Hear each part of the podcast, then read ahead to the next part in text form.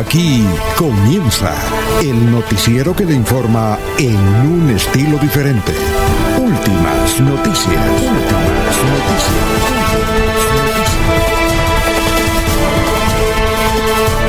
La información analizada por los expertos, sin sesgos, explicada con detalles, sin tanta carreta.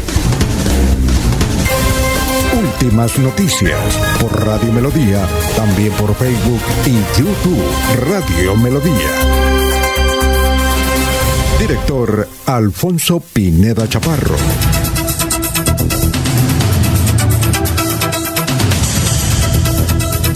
Muy buenos días amigos oyentes de Radio Melodía.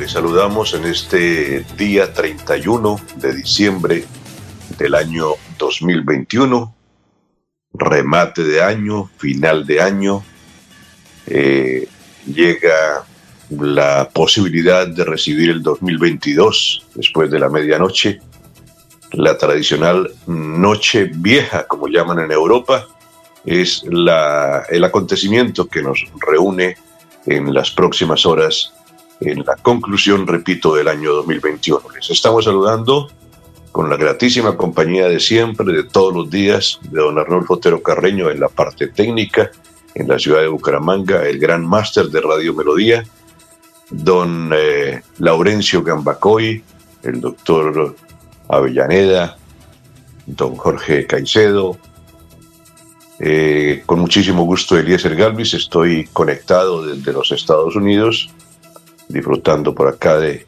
esta época con mi familia, reponiéndome del COVID-19. Eh, vamos mejorando, gracias a Dios, pues con el cuadro completo de las vacunas, la situación no es tan complicada, no es tan difícil y vamos saliendo adelante. Bienvenidos estimados oyentes en cualquier lugar del mundo que nos sintonizan a través de la radio tradicional, a través de las redes sociales, los sistemas, las alternativas que hoy día les ofrece nuestra emisora Radio Melodía. 30.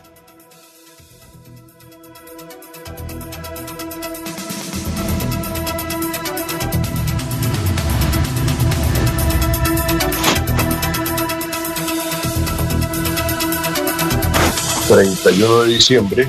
...en un día como hoy... ...en 1851 en el Canal de la Mancha se inaugura el primer cable submarino tendido en 1851. Ese cable conectó una zona llamada Dover en Inglaterra y Calais en Francia. En el año 1857 en Canadá, la ciudad de Ottawa se convierte en la capital de Canadá. En el año 1923, hoy un día como hoy, 31 de diciembre, las eh, campanadas del Big Ben se emiten por primera vez en la radio y es la BBC de Londres la encargada de transmitir las campanadas del Big Ben en el año 1923. En el año 1937 nace Sir Phillips Anthony Hawkins, actor británico, considerado como uno de los actores más influyentes de la historia del cine, gracias a su participación en películas como eh, Aníbal, Red Dragon, Alexander, El hombre elefante, entre otras importantes películas. En el año 1942, un día como hoy, 31 de diciembre, nace Andy Sommer, músico británico conocido por ser parte del grupo de Police. En el año 1999, 1999, Estados Unidos entrega la administración del Canal de Panamá a la República de Panamá. Desde 1999, hace más de 20 años, ya el Canal de Panamá es de dominio total de los panameños. En el año 2001, en los eh, 12 primeros países de la zona euro salen de circulación las antiguas monedas. Se acaban las monedas de cada uno de los países y comienza a circular únicamente el euro en el año 2001. En el año 2004 se inaugura oficialmente en Taipei eh, el edificio llamado precisamente Taipei 101. Este Taipei 101 en esa época, no sé si todavía mantenga esa estadística, era considerado el rascacielos más alto del mundo en ese momento. Ese rascacielos eh, tiene 509.2 metros, es la altura de este edificio en Taipei, llamado el Taipei 101, que fue inaugurado en el año 2004. Pues esto para recordar en la historia, hoy 31 de diciembre, cierre del año 2021. Ya está conectado con nosotros don Laurencio Gambacoy. Vamos a presentarlo, vamos a saludarlo, don Arnulfo. Damos la bienvenida entonces a nuestro compañero don Laurencio, ya conectado para esta información final de año de Radio Melodía. Laurencio Gamba está en Últimas Noticias de Radio Melodía 1080 AM.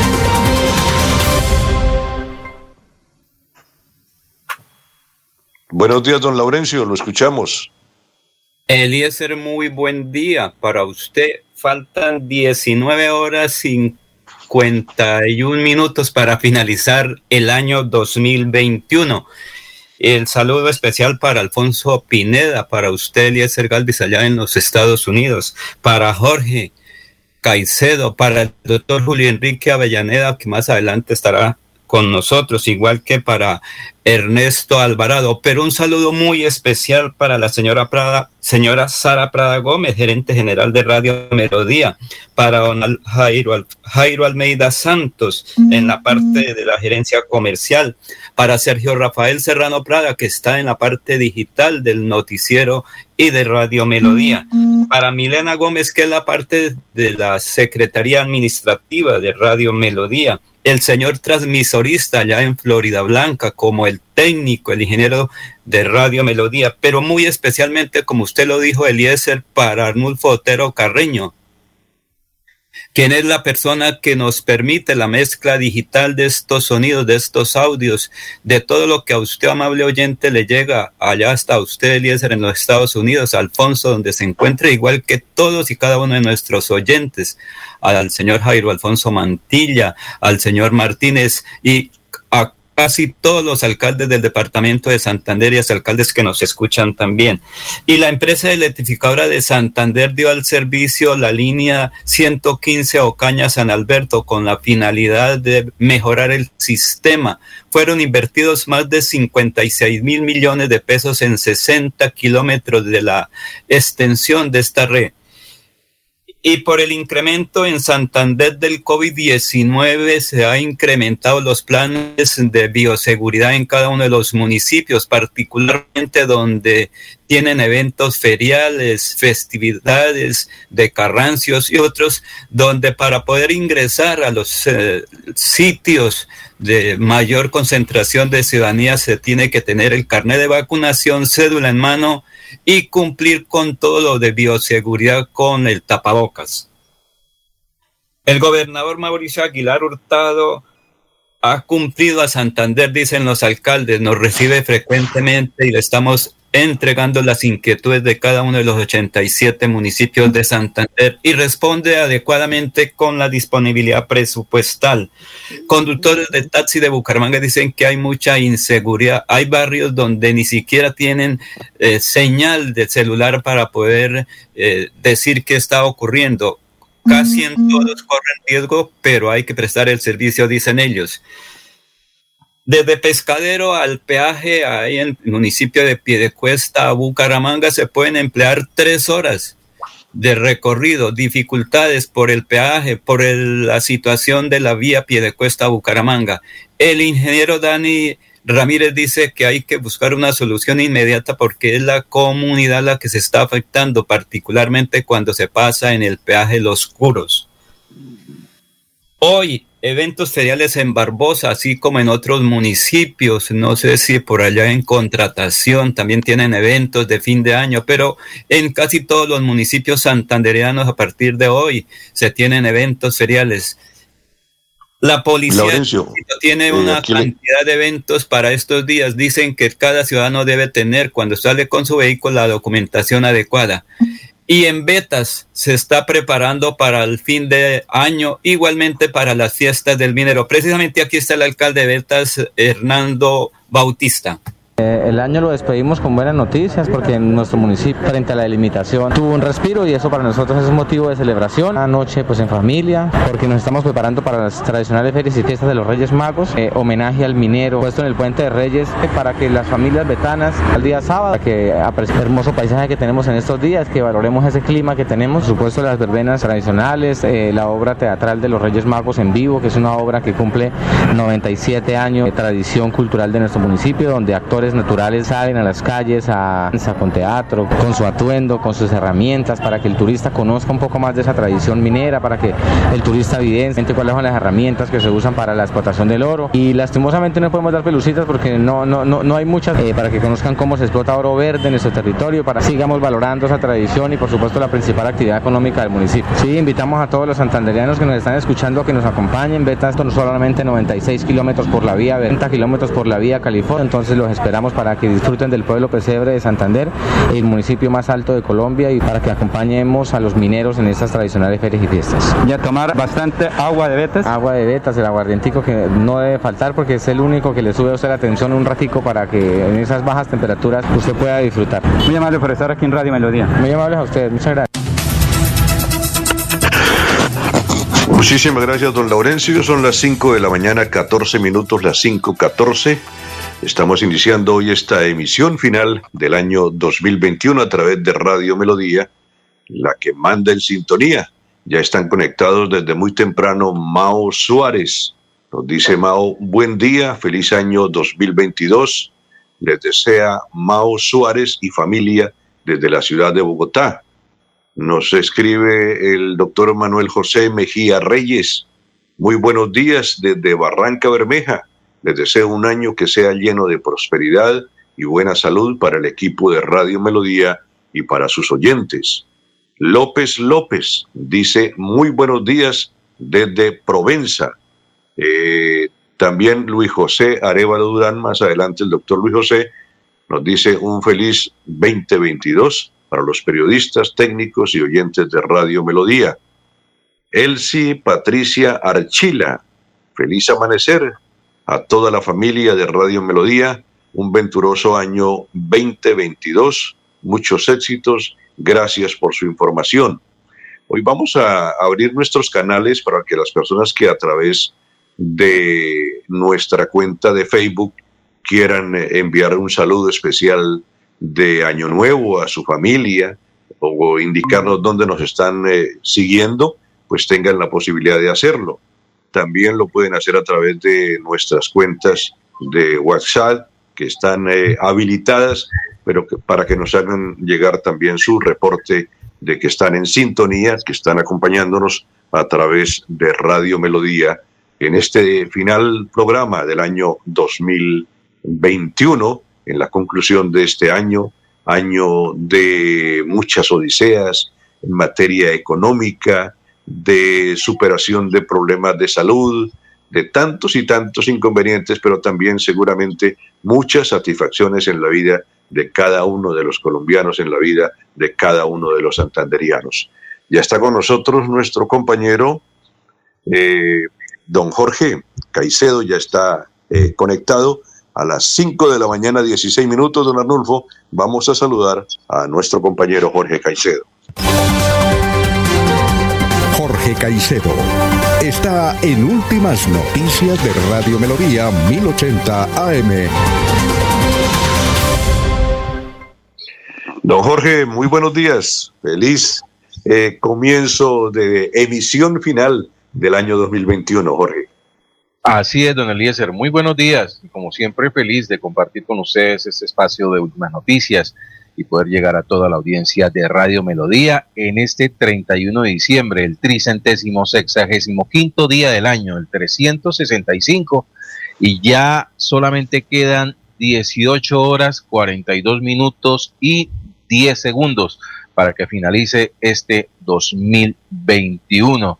Y obviamente, como todos los días del año, pues también hay una cifra que es noticia y hoy las cifras corresponden a desaparecidos eh, y extorsión.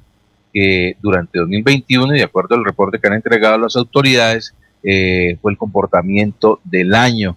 Según eh, la policía del departamento de Santander, se reportan 19 capturas que están en proceso de judicialización y a comparación con el año anterior hubo un incremento del 95% en estos delitos. Además, se registraron 139 casos frustrados de extorsión en los que se evitó el robo de más de 630 millones de pesos, dinero que se dejó de pagar por eh, estas, estos delitos. Igualmente, el mayor Alexis Atuesta, comandante del Gaula en Santander, dijo que hubo 162 millones de pesos pagados a extorsionistas, pero que se logró su recuperación. En Santander hay dos personas secuestradas a este día, lo que de las cuales no se tiene rastro y se desconoce quién podría ser responsable de estos plagios. Sin embargo, se asegura que corresponde a delincuencia común. Así que de esa manera, esas son las cifras con las que Santander cierra el año en materia de extorsión. Muy amable Jorge, las 5 de la mañana y 19 minutos son las 5 y 19. Titulares de algunas noticias de carácter nacional. La doctora Claudia López ha confirmado que Omicron ya está circulando en Bogotá y hace algunas recomendaciones. La alcaldesa de Bogotá, la procuradora miente y convirtió la entidad en fortín político, dice Gustavo Petro. Eh, aparece también información sobre los vehículos que estarán exentos de pico y placa en Bogotá eh, durante todo este día. Otra información que tiene que ver con nuestro país eh, indica que hay que aclarar algunas dudas sobre el tema del POT. ¿Qué es el POT? ¿Por qué es tan importante? Algunas claves para entender el nuevo ordenamiento territorial en la capital del país. Y ayer hablábamos del abrazo de Macta. Hoy eh, hay informaciones nacionales que indican que es una enfermedad parecida al COVID y dan alguna eh, información sobre el abrazo de Macta. Ayer indicábamos que había aparecido en la ciudad de Barranquilla, en la zona de la costa norte colombiana. La historia del colombiano que pasó de ser cobrador de la mafia a actuar con Will Smith. Es otra información que aparece en el día de hoy. Y se hace referencia a René Higuita, este ícono del fútbol colombiano, eh, muy, eh, un personaje eh, muy especial en nuestro país por su escorpión, por su actuación con la selección Colombia, con el Atlético Nacional, con otros clubes en los que militó, pero también por eh, su presencia en eh, muchas situaciones del país, con caso de personajes de la delincuencia, del narcotráfico y cosas así, el señor Reina Higuita ha denunciado que lo están extorsionando. Son informaciones que aparecen en los medios nacionales. Las 5 de la mañana, 21 minutos. Laurencio, usted hacía referencia a las ferias en algunas localidades del departamento de Santander y preguntaba sobre las ferias en contratación, si había actividad ferial. Sí, eh, creo que comenzaron el día anterior. Eh, allá en contratación se va de ferias hasta el día primero de enero del próximo año. Eh, hay concentración de la gente en eventos como los desfiles de los matachines, las casetas o el lugar para el baile, la presentación de agrupaciones musicales, hay también exposiciones equinas, hay eventos de carácter campesino con eh, la traída de los productos que se cosechan. También eh, hace tres o cuatro años viene eh, como un espectáculo central de la feria el Color Run, esa, esa fiesta de, del polvo de colores y del agua en las calles de contratación en la zona comunera es muy, muy apetecido este evento. Eh, al principio había algún temor de parte de la gente porque le podría causar daño, pensaba la comunidad, que les podía afectar, pero después se fueron metiendo y ya es un evento familiar y ya hay, hay muchos habitantes de los pueblos vecinos y gentes de las colonias que eh, habitan Bucaramanga o habitan Bogotá, que van a contratación esencialmente por participar del Color Run. Pero quiero preguntarle, ¿hay fuera de Málaga algún otro municipio que haya suspendido las festividades de fin de año, Laurencio, o, o las poblaciones van a seguir común y corriente como va a suceder en contratación con estas festividades? Ah, Eliezer, pues lo que conozco es que únicamente en Málaga es donde se suspenden, el resto de los municipios lo parte cultural, tradicional, folclórica o como se le llama de costumbre se va a realizar, porque es que hoy casi en los 87 municipios las comunidades tienen unos eventos en los barrios, en sectores populares que se cumplen, pero la, la, invitación que han hecho las autoridades departamentales es a cumplir con todos los requisitos, la utilización del tapabocas, de las medidas de bioseguridad y si van a ingresar a sitios donde por ejemplo, en una pista de baile o en un concurso cerrado, que cumplan con todo y que tengan el carnet de vacunación con las dos o tres dosis y llevar cédula, porque mucha gente, algunos dicen que compraron el carnet, pero al tener la cédula se puede verificar en el sistema y pueden ser multados. Es decir, toca todo legal, Eliezer, pero todo de normalidad según las autoridades. Bueno, Gracias, Laurencio. Las 5 de la mañana, 24 minutos, son las 5 y 24. Jorge, ¿hay alguna manera particular como celebran este fin de año en su región, por allá en Puerto Wilches, en la zona de Barranca Bermeja? ¿Hay algunos actos especiales, algunos símbolos? La simbología cobra fuerza en muchas regiones del mundo y del país. ¿Qué sucede en la zona de Puerto Wilches, Jorge? Bueno, en el en el caso del en, el Magdalena Medio Santanderiano, pues obviamente el calor y, y ese vínculo eh, con, las colonias de la costa, pues eh, le ha permitido desarrollar eh, algunas maneras muy particulares de, celebrar eh, la llegada del año nuevo. En el caso de, Puerto Wilches, por ejemplo, hoy, un día como hoy es una tradición, es el, el desfile de gigantonas, se hace sobre las 3 de la tarde, comienza eh, un desfile eh, con, esa gigantona, la cual pues eh, lleva en uno de sus, es una, es una muñeca construida en, en, en, bareque, en madera, con, vestidos muy llamativos, la cual es pues entonces en, una de sus manos, en uno lleva atado una vara, un, palo, y obviamente va bailando al ritmo de las papayeras y y dando giros con los cuales pues el, el, palo se eleva y, quien esté mal ubicado, distraído, es muy probable que se lleve un, un, doloroso recuerdo de antes que termine el año, ¿sí? Y este mismo desfile pues es, es, es precedido por el Paseo del Pavo. que es el pavo? Es una escultura también hecha en madera, eh, borrada en papel cometa multicolor, en representación de, de, un pavo, de un pisco, ¿sí? Eh, es, cargado por cuatro personas, sin más o menos un tamaño de un automóvil, ¿sí? Y a la medianoche el desfile, pues es para recoger fondos y eh, posteriormente comprar eh, pólvora, rellenar ese pavo con pólvora y quemarlo a la medianoche. ¿sí? Hoy en día eh, esta tradición del pavo ya se, se replica en diferentes sectores de Puerto Wilches, estoy hablando hace unos 30, 40 años, era un solo pavo por todo el municipio y a la medianoche pues las personas se congregaban en, en un lugar público, en, un parque, para eh, ver allí la quema del pavo y eh, iniciar, eh, recibir el año nuevo. Hoy ya cada barrio hace su propio pavo, su propia gigantona, y por lo tanto es un desfile bastante grande el que se ve y, se reúnen pues por sectores para hacer, recibir el año nuevo.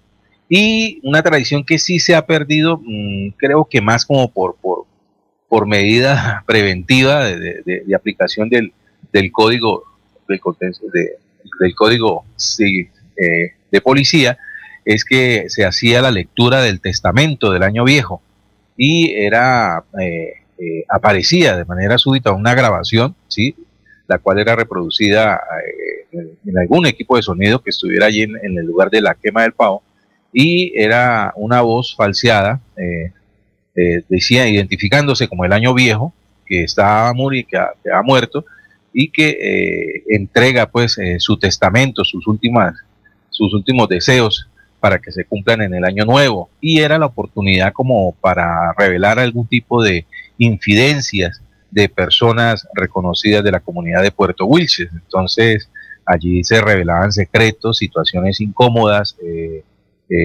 algunos chismes, sí, que obviamente pues podrían generar algún tipo de incomodidad entre las personas a las que mencionaban. Pero esa tradición sí se ha perdido. pues, me imagino que es difícil sostenerla ahora para evitar situaciones que tengan que ver con, con, con ¿cómo es? Con, con señalamientos o, o, calumnias. Entonces, pero sí es una tradición que se recuerda muchísimo. Es más o menos la manera de, recibir el año en Puerto Wilches y obviamente amanecer eh, eh, con la rumba al lado de la familia hasta que lleguen las primeras horas del día del primero de enero del nuevo año. Bueno, eso del testamento, Jorge, también en mi provincia eh, sucede, en contratación también sucede la lectura del, testamento que va acompañada de un, de un carrancio, de un muñeco, eso se hace el día primero, por ahí al, mediodía del primero de enero. Se lee el testamento. Eh, casi siempre se mantiene oculto el nombre de quien lo redacta, pero uno supone, uno supone quién lo redactó, porque ahí, ahí se vienen, como usted dice, con, con descubrimiento de cosas que, que son comentario rutinario en la comunidad, el chisme, las cosas de, de la esposa de tal, la novia de aquel, se meten con ellos, también se meten con las administraciones, eh, se meten con los gobiernos municipales y aprovechan en, ese, en ese bando, en ese testamento para, para darle garrote y para sacar a relucir críticas o reclamos de la comunidad contra la administración municipal. Yo creo que eso también ha perdido fuerza por, por las demandas, ¿no? Por, porque la gente se apega del código y dice, ah, usted me sacó en ese documento, le voy a aplicar una demanda, le voy a meter una demanda. Y hoy día es posible que la, que la ley permita que esas, que esas demandas tengan algún peso, tengan algún, algún resultado positivo a favor del demandante, Jorge. Y, eso cuando se trata de una resolución civilizada de, la situación, ¿no? Imaginen otra donde ya la, la, la, la intolerancia sea la que entre a reinar para, para, para poder solucionar esa situación incómoda. Entonces creo que así puede ser eso, es evitar, evitar esa situación en la que no ha permitido que esa tradición pues se, sostenga y, y, obviamente pues no pasa a ser más allá de, un grato recuerdo de, de la, entre las generaciones que, que pudieron disfrutar de ese momento de escuchar la lectura del testamento del año viejo. Porque adicionalmente ahora está de por medio la pólvora y está de por medio el licor en todas esas actividades. Entonces, mucho más riesgoso, mucho más peligroso. Saludamos a Gustavo Pinilla Gómez, que está conectado como todos los días con nosotros. Gustavo nos dice desde el municipio de Girón, dicen que René Higuita, porque citamos al comienzo de la emisión a René Higuita, que viene denunciando que lo están extorsionando, dicen que René Higuita formó parte de los niños sicarios de Pablo Escobar. Es el comentario que nos formula a esta hora don Gustavo Pinilla Gómez. Saludamos a Juan Carlos Puentes Pinto. Nos está acompañando Juan Carlos, compañero de Onda 5, la emisora del profesor Juan Manuel González. A Juan Carlos un saludo muy especial. Gerardo Rivera Gualdrón, desde ya desearles un feliz año nuevo para últimas noticias de Melodía y sus familias. Mil bendiciones, paz, amor, fe en Cristo Jesús y éxitos son los deseos de Gerardo Rivera Gualdrón y familia, barrio La Cumbre presente. Como les decía al comienzo de la emisión, quienes quieran hacer llegar sus saludos, sus reportes en este final de año, se pueden eh, eh, comunicar con nosotros, enviar sus mensajes a través de nuestras cuentas de WhatsApp o a través de esta cuenta de Facebook. Buscan en Facebook Radio Melodía y por ahí se van sumando a nuestra programación especial en este final del año 2021. Vamos a una pausa y regresamos, estimados oyentes de Radio Melodía. Melodía Bucaramanga desea a sus oyentes. ¡Feliz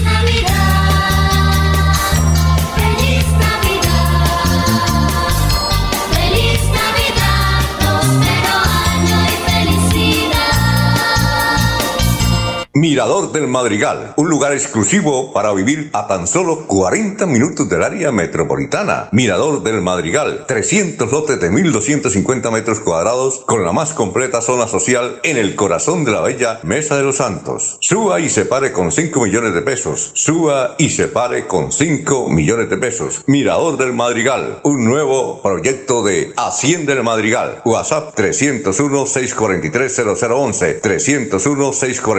0011 301 643 0011. Comercializa Incomesa. En nuestras tiendas, como Ultrasan Hogar, adquiere electrodomésticos, muebles, computadores, bicicletas, motos y muchos productos de las mejores marcas, pagando de contado o a crédito por medio de nuestros convenios con electrificadora, libranza o personal. Visita nuestra tienda online comultrasan.com.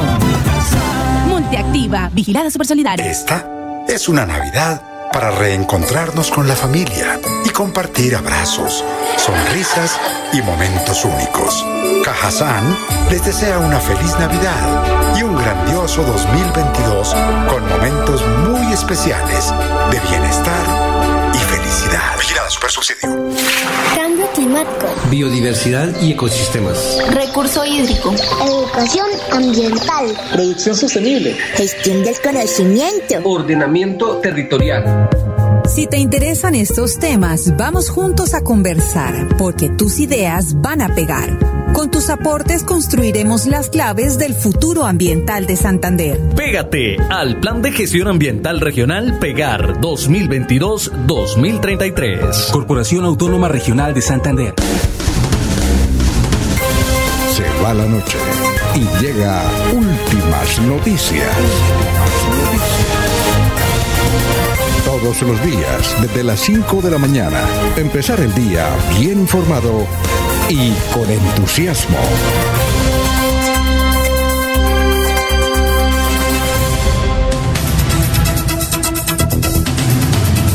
Las 5 de la mañana, 35 minutos, son las 5 y 35. Don Laurencio, vamos con noticias. ¿Qué noticias tenemos a esta hora? Laurencio.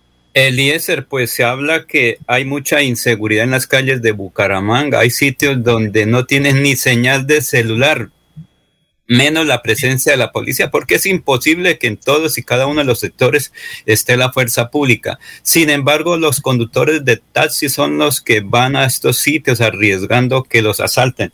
Precisamente la inseguridad en las calles de Bucaramanga, Antonio Castillo es un conductor de taxi que nos acompaña. Señor, buen día. ¿Y cuál es esa situación que ustedes viven con frecuencia en las calles de Bucaramanga?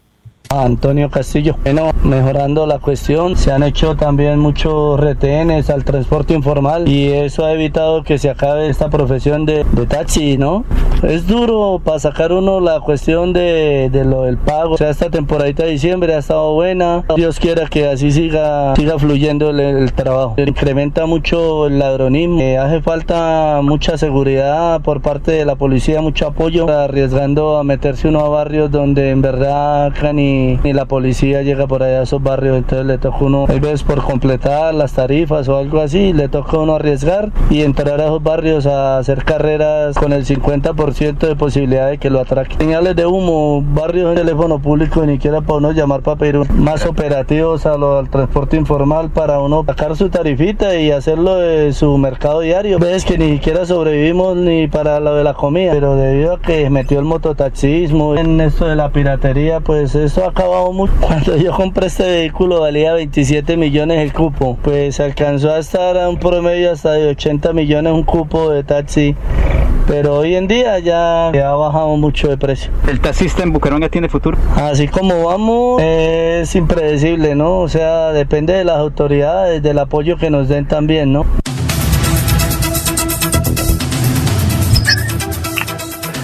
Las 5 de la mañana, 37 minutos, 5.37, yo creo que pasó a la historia ese inconveniente que tenía el usuario del taxi, tal vez por la inseguridad con los taxistas que negaban carreras, Laurencio. ¿Recuerda usted que le decía el taxista, no, yo a ese barrio no voy, ese barrio no me gusta, ese barrio es muy peligroso, yo por allá no voy? Hoy con tanto, con tanto medio de transporte, los mototaxistas, el transporte pirata, el transporte informal. Yo creo que esto ya, ya ha pasado a la historia, este tema de la, de la, del inconveniente para la movilización exactamente en Bucaramanga y en el área metropolitana de nuestro capital, de nuestra capital. Las 5 de la mañana, 37 minutos. Jorge, noticias a esta hora. Así es, don Eliezer, y mucha atención porque eh, para que no vaya a resultar siendo víctima de una extorsión que viene creciendo dentro eh, de personas en el área metropolitana de Bucaramanga y en Santander. Altas sumas de dinero que superan el millón de pesos están pidiendo delincuentes a cambio de supuestas becas para estudiar en las unidades tecnológicas de Santander. Estas personas, de acuerdo a la denuncia que ha hecho el rector de la entidad, Omar Lenguerque, han logrado estafar a varios santanderianos. Dice que están cobrando por un proceso de inscripción o matrícula. Este se ha venido dando y ya se han alertado a las autoridades. Las personas no pueden caer en estos engaños y deben tener en cuenta que esto es un proceso que se puede hacer sin participación de terceros, agregó el directivo de la institución educativa.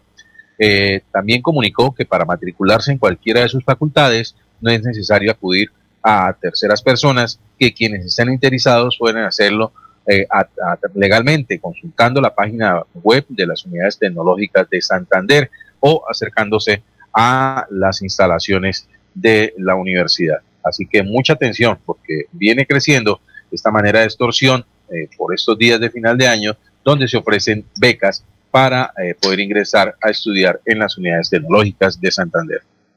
Las 5 de la mañana, 39 minutos, son las 5 y 39.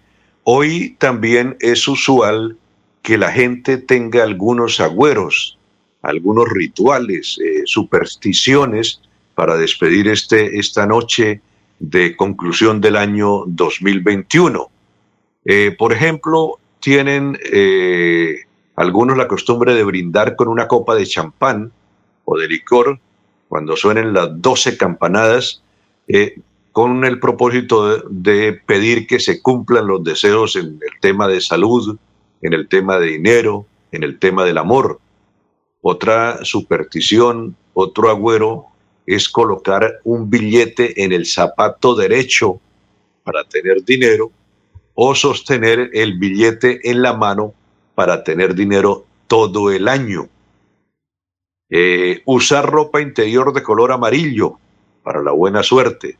No sé si todavía se da que en el centro de Bucaramanga usted consigue esas ventas de calzones amarillos, de panties, de tucos, como dicen las señoras, de interiores amarillos para la buena suerte y rojos, calzones, panties, para conseguir el amor, si son de color rojo.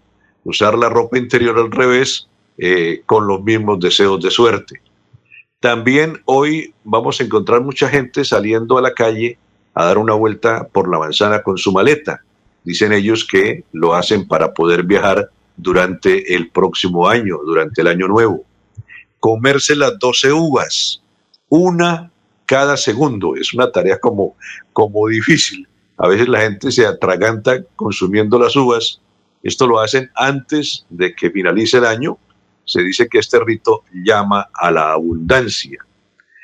Eh, también en otros lugares eh, escriben en un papel los propósitos del año nuevo antes de que finalice el año y eh, los lanzan hacia la espalda, buscando que esto se convierta en realidad dicen que en algunas regiones de México doblan un billete de un dólar en forma de pirámide y lo colocan en la cartera, que eso también trae abundancia durante el año por venir.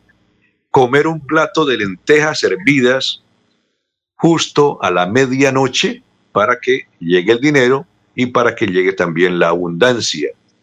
En otras regiones eh, tiran un balde lleno de agua desde el balcón para deshacerse de las energías negativas y dar la bienvenida al nuevo ciclo.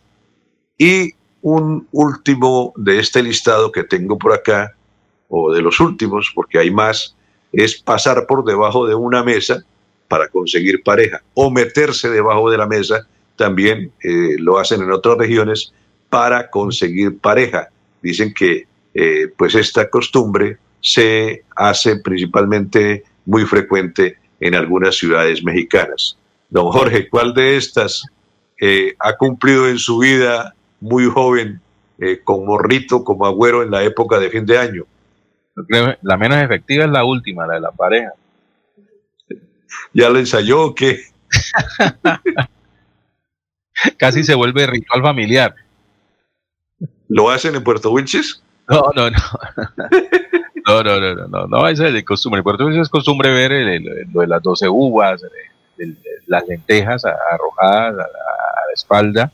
Eh, eh, del billete, mi, tengo un cuñado que si toda la vida nos regala billetes de, dos mil pesos eh, eh, con un nudo, los hace, los enrolla y, finalmente lo cierra con un nudo y ese billete pues, lo, guardamos en la billetera durante el año y creo que es el último, el último en gastar en, momentos de crisis. desde hace muchos años mi cuñado lo hace y me imagino que le debe dar resultado porque no, no, no deja de, hacerlo. Y creo que la, la, vuelta a la manzana con la maleta también es una muy, muy, tradicional, es muy común de ver aquí en Bucaramanga y, obviamente en varias ciudades. Sí, agregan dos más que eh, uno tiene que ver con, ya voy con, ya voy, Laurencio. besar a la persona amada cuando suena el feliz año para asegurar la estabilidad con la pareja. Y uno que creo que es muy santanderiano, muy de nuestra región, pero también lo he visto en otros lados, es la quema del, muñeco de trapo, la quema del año viejo, la quema de los carrancios. Esto simboliza eh, que el año que, que culmina se está quemando ahí, se van con esa quema en los malos momentos, los inconvenientes, las preocupaciones, y eh, se permite con esta quema depurar el camino y garantizar las bendiciones del año que viene. Dígame, Laurencio. Alfonso, Eliezer, es que eh, William Niño, que es bombero, hoy dice que él tiene una tradición muy importante siempre en cada año, pedir agüita, porque ser el cumpleaños de William Niño, que es bombero en Sotonorte. Él dice, mi tradición es pedir agua porque ese es mi oficio durante todo el año.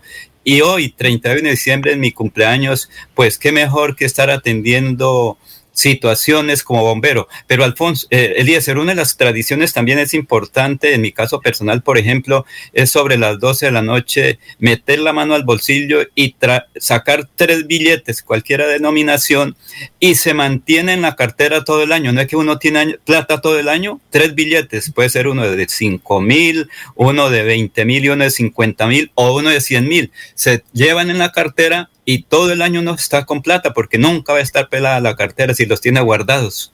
Usted tiene esa fortuna todos los años. Yo creo que hay gente que, que se le complica encontrar los tres billetes, Laurencio. Pero Eliezer, no, porque es que un billete de 5 mil, uno de 10 y uno de 20 son 35 mil pesos que, que, quedan, digamos, como un ahorro, ¿cierto? Sí, sí, pero ya no la conocía. Buena, buena, buena manera de, y se mantiene, el IES se mantiene todo el año con dinero, porque no lo va a gastar, porque esa es la tradición, la costumbre, y es un deseo del 31 de diciembre, tener dinero, ¿sí? Durante todo el año. Por eso hay que comprar la lotería, por eso todas esas cosas y trabajar intensamente. Entonces siempre, y en el momento que requiera, pues dice, uy, voy a sacar estos 10 mil pesitos y al final dice, no, no, porque se los tengo que guardar hasta el 31 de diciembre. Mire que es una de las, como la tradición de las uvas, como la tradición de tomar la maleta y dar las vueltas, de los cucos amarillos que por por Moniquirá y en Barbosa. Yo creo que ya los está listando Ernesto Alvarado también los cucos amarillos, porque esa es una tradición, sobre todo en provincia. Mucha gente durante estos días se prepara con sus eh, tradiciones para el 31 de diciembre, Eliezer. Las 5 de la mañana, 46 minutos, son las 5.46.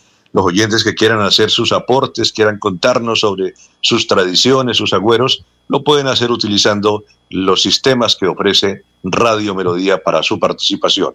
Vamos a una pausa, 5 de la mañana, 47 minutos.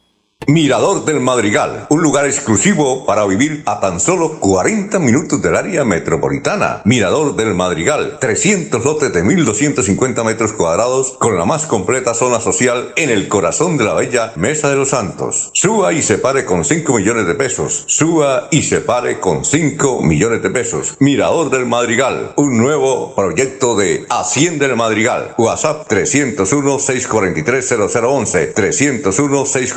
0011 301 643 0011. Comercializa Incomesa. La radio es vida. La radio es optimismo y esperanza. La radio fue primero. La radio fue ayer, es hoy y será mañana. La radio, tu compañía de siempre. Somos la radio, somos la radio. Y hoy, como siempre, entramos en tu casa porque somos parte de tu familia en esta lucha por la vida. Con Radio Melodía y últimas noticias, quédate en casa.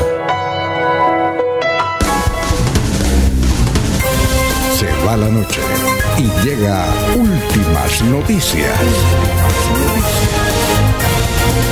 Todos los días, desde las 5 de la mañana, empezar el día bien informado y con entusiasmo.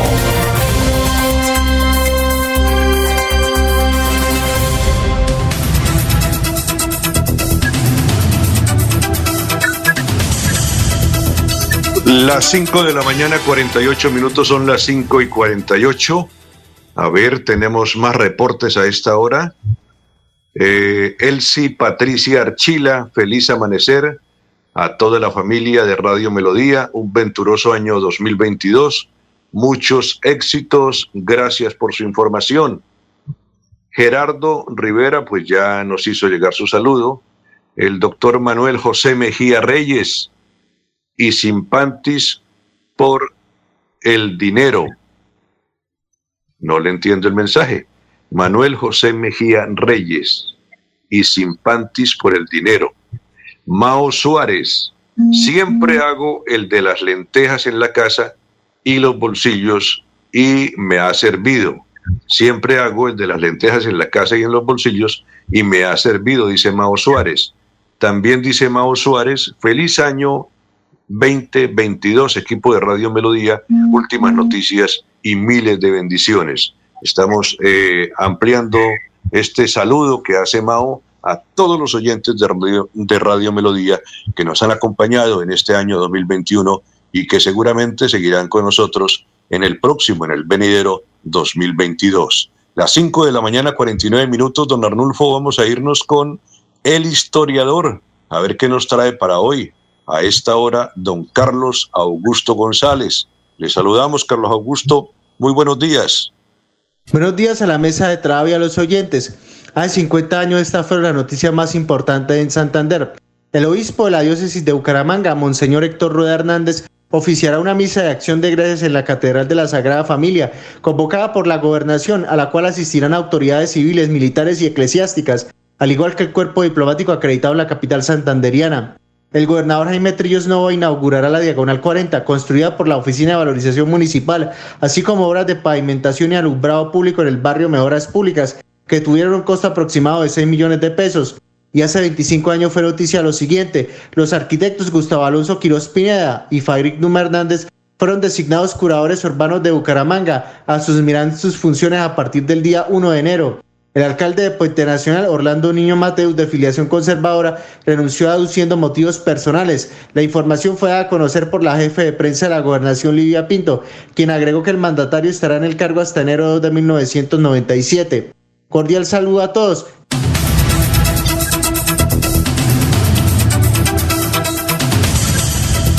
Las 5 de la mañana, 51 minutos, son las 5 y 51, gracias al historiador. Don Laurencio, creo que aquí hay unos datos que le pueden a usted eh, ampliar su aspecto, su, su radio informativo a esta hora para que nos cuente. Ahí nos citan a Libia, nos hablan también de la zona de la provincia de Vélez. Ahí citan la diagonal 40. Yo no, no, ¿cuál es la diagonal 40 en Bucaramanga?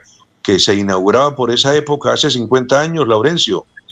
Pues Eliezer, pues ahí sí, no, sé cuál sería la diagonal 40 o, pues, o, tal vez después se le cambió de nombre y de, eh, digamos que de recorrido.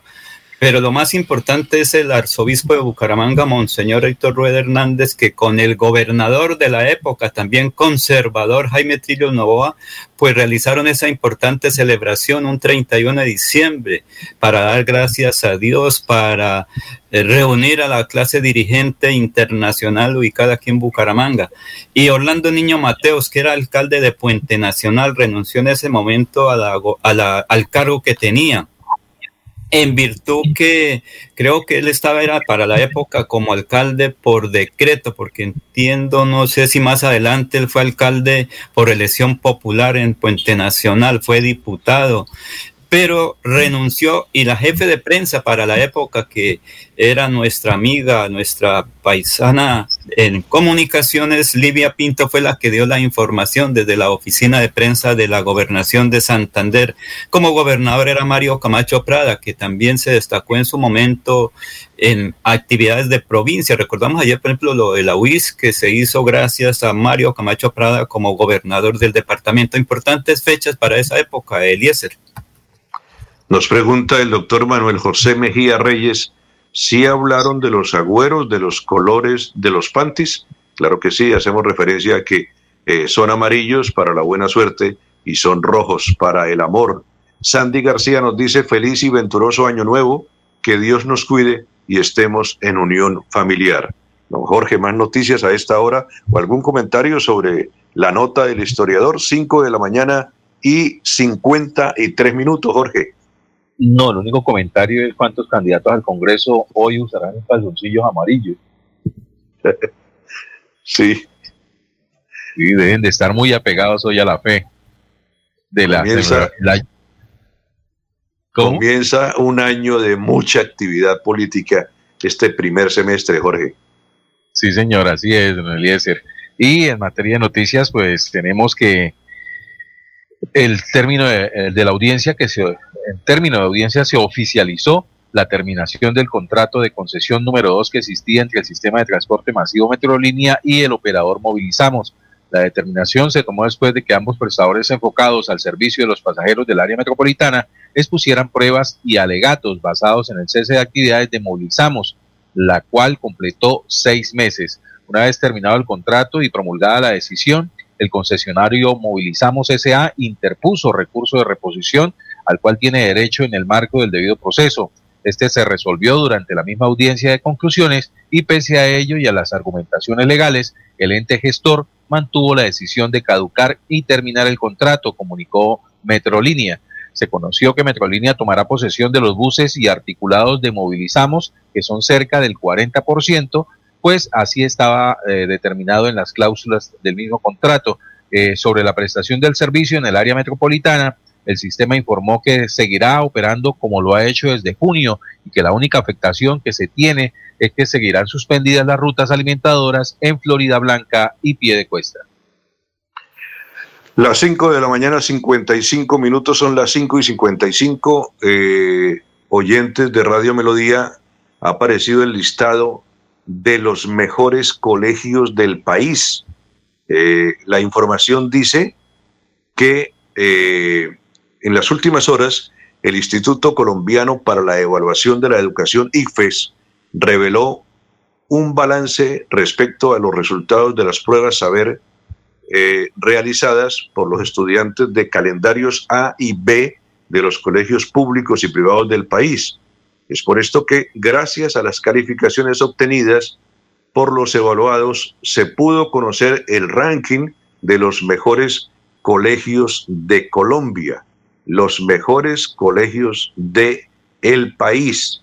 Eh, ese número de evaluados se ha mantenido muy estable en el tiempo. En comparación con el año 2017, se evaluaron 552 estudiantes.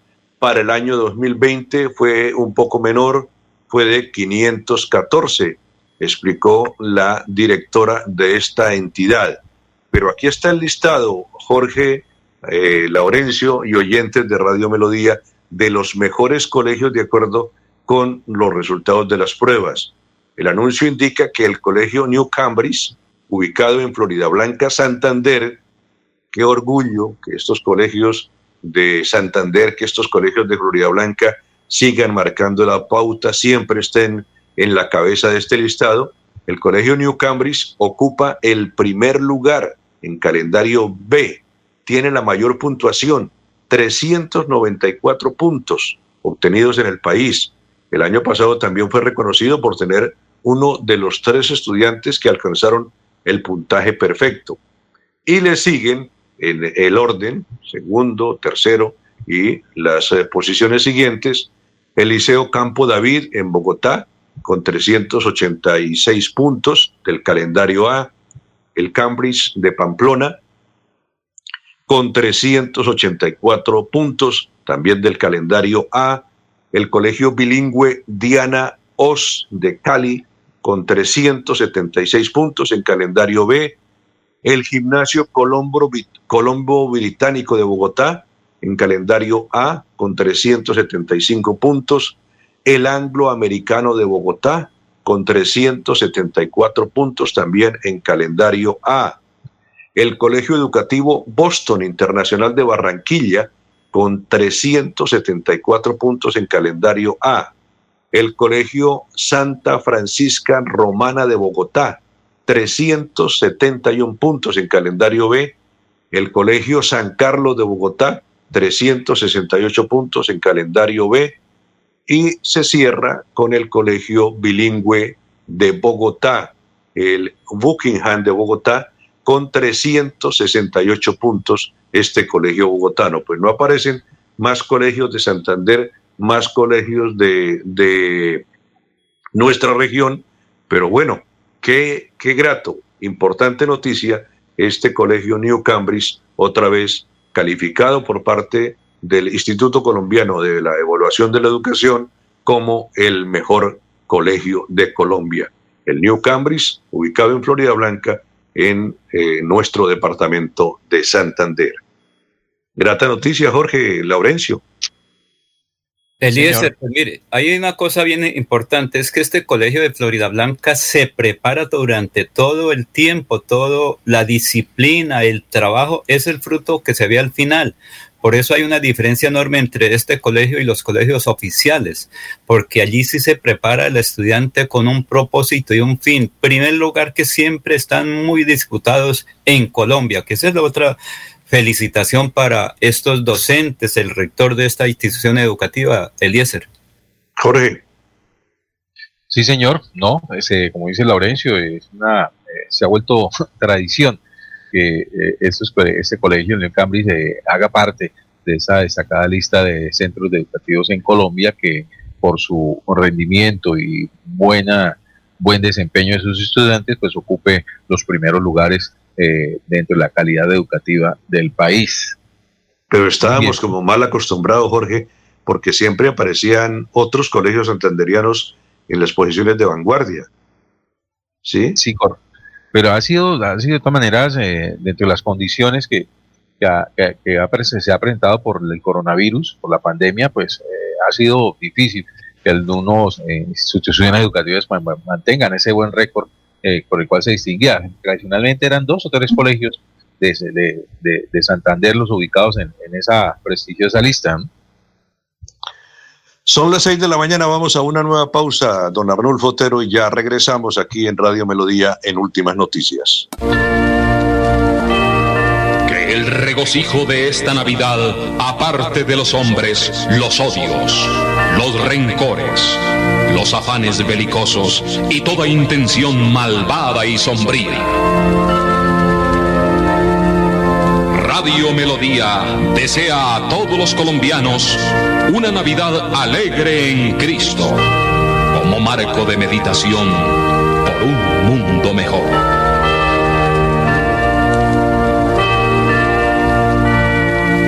Mirador del Madrigal, un lugar exclusivo para vivir a tan solo 40 minutos del área metropolitana. Mirador del Madrigal, 300 lotes de 1.250 metros cuadrados con la más completa zona social en el corazón de la bella Mesa de los Santos. Suba y se pare con 5 millones de pesos. Suba y se pare con 5 millones de pesos. Mirador del Madrigal, un nuevo proyecto de Hacienda del Madrigal. WhatsApp 301 643 0011 301 643 0011.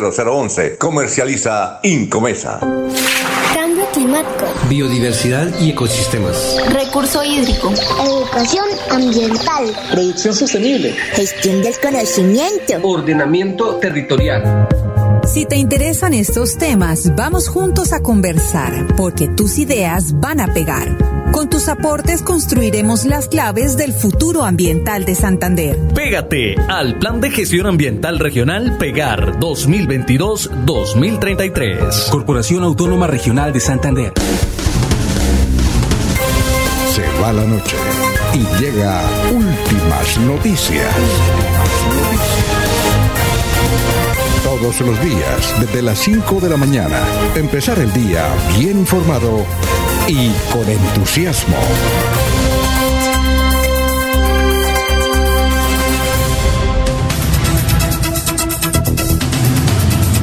Las 6 de la mañana, 3 minutos, son las 6, 3 minutos. Ana Milena, vamos a abrir micrófono. Ya tenemos una invitada muy especial a esta hora.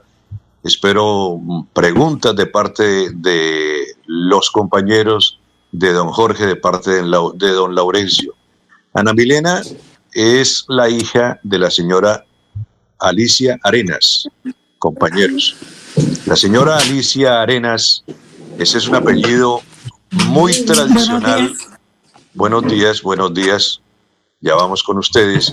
La señora Alicia Arenas eh, forma parte de una tradición muy grande, de un apellido muy tradicional en una importante industria santanderiana en el municipio de Piedecuesta, compañeros y oyentes de Radio Melodía. Eh, ya vamos a hablar sobre el tema. Doña Alicia, muy buenos días. Buenos días. ¿Cómo se encuentra? Bien, sí, señor. Bueno, doña Alicia, ¿cuántos años fabricando tamales en pie de cuesta? Eh, yo llevo 15 años y pues mi papá llevaba 60 años haciendo tamales. ¿Su padre es el señor que falleció hace poco tiempo? Sí, señor, hoy está cumpliendo cuatro meses. Cuatro meses de fallecido. ¿Cuántos, cuántas, cuántas familias arenas eh, fabrican tamales en pie de cuesta. Nosotros ahorita somos siete hermanos que estamos haciendo tamales. Y hay unos ah. sobrinos que también ya están haciendo tamales también. ¿La fórmula es la misma en todas las familias o varía, por ejemplo, del tamal que produce su hermana o que produce su sobrino o, produce su familiar, o todos tienen la misma fórmula del tamal de pie de cuesta de la familia Arenas? Eh, todos tenemos la misma fórmula, sí señor, todos los hacemos igual, a todos nos quedan igual de ricos. ¿Cuántos tamales hacen ustedes, eh, por ejemplo, en una época como esta, en época de fin de año? ¿Trabajan todos los días? Eh, cuántas personas trabajan en la industria, cuántas personas tiene cada fábrica de la familia Arenas. Eh, nosotros acá esto, empezamos a trabajar desde el primero de diciembre y terminamos el 31 de diciembre y nos alistamos para la temporada también del 6 de enero.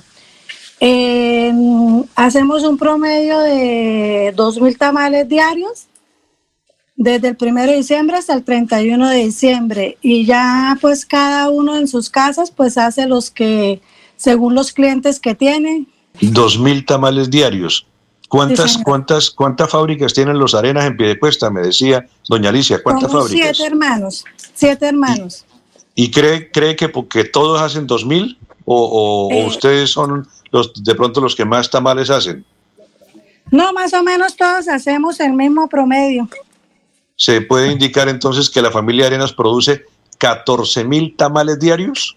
Sí, señor, en temporada de diciembre sí.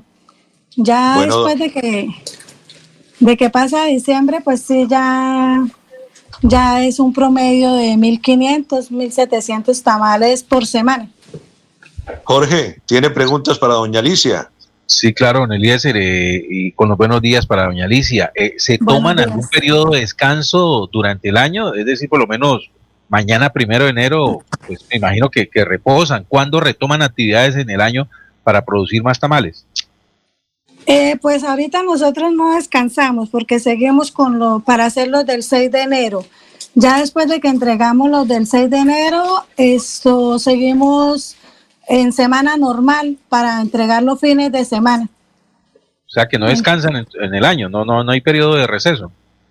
Eh, no, señor, lo que pasa es que, por ejemplo, nosotros ya en temporada normal empezamos el martes a listar cosas para el miércoles hacer, para entregar jueves, viernes y sábado. Entonces ya después descansaríamos domingo, lunes, ya esos serían los días que descansaríamos, sí, señor.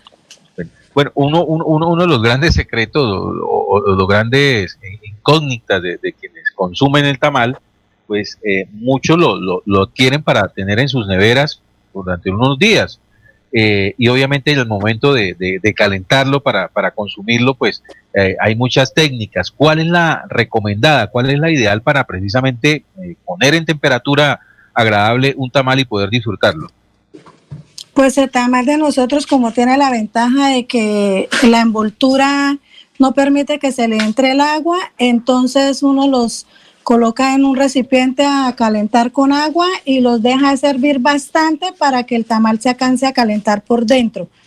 Porque si uno apenas hierve, le apaga, el tamal no se alcanza a calentar por dentro. Entonces hay que dejarlo servir bastantico para que el tamal se alcance a calentar y queda como si estuviera recién hecho. Es decir, la recomendación. No, hay necesidad de sumergirlos en el agua. Eh, no, hay, no hay problema al sumergirlos. No, no, señor, no. Usted los puede echar en el recipiente con el agua y colocarlos a hervir y no se le entra el agua. Es decir, eh, sí, eh, no hay problema que los cubra, es lo que, lo que, nos, lo que pedimos como, como claridad de parte suya, doña Alicia. No, debe ser, no, debe ser, no debe ser simplemente al baño María, sino que el agua los puede cubrir. Sí, sí, señor, los puede cubrir el agua y no les pasa nada. Laurencio, preguntas para doña Alicia. Pues buen día para la señora Alicia. Eh, todo es en familia, conservar esta tradición, pero en este momento que se incrementó en el 50% hasta el valor de las hojas para los tamales, la carne de cerdo, la carne de ganado, el pollo, los ingredientes, usted le subieron el precio y les bajaron a la que lleva por dentro ya poquitica carne o cómo está eso, porque es la tradición muy famosa de tamal de pie de cuesta. Buenos días. No, señor, esto, el tamal es el mismo. Nosotros no le quitamos nada al tamal. Le echamos lo que lleva. Son dos pedacitos de carne de cerdo, uno de tocino, garbanzo, la cebolla y la masa que es de solo maíz. Eh, sí incrementamos el precio del tamal.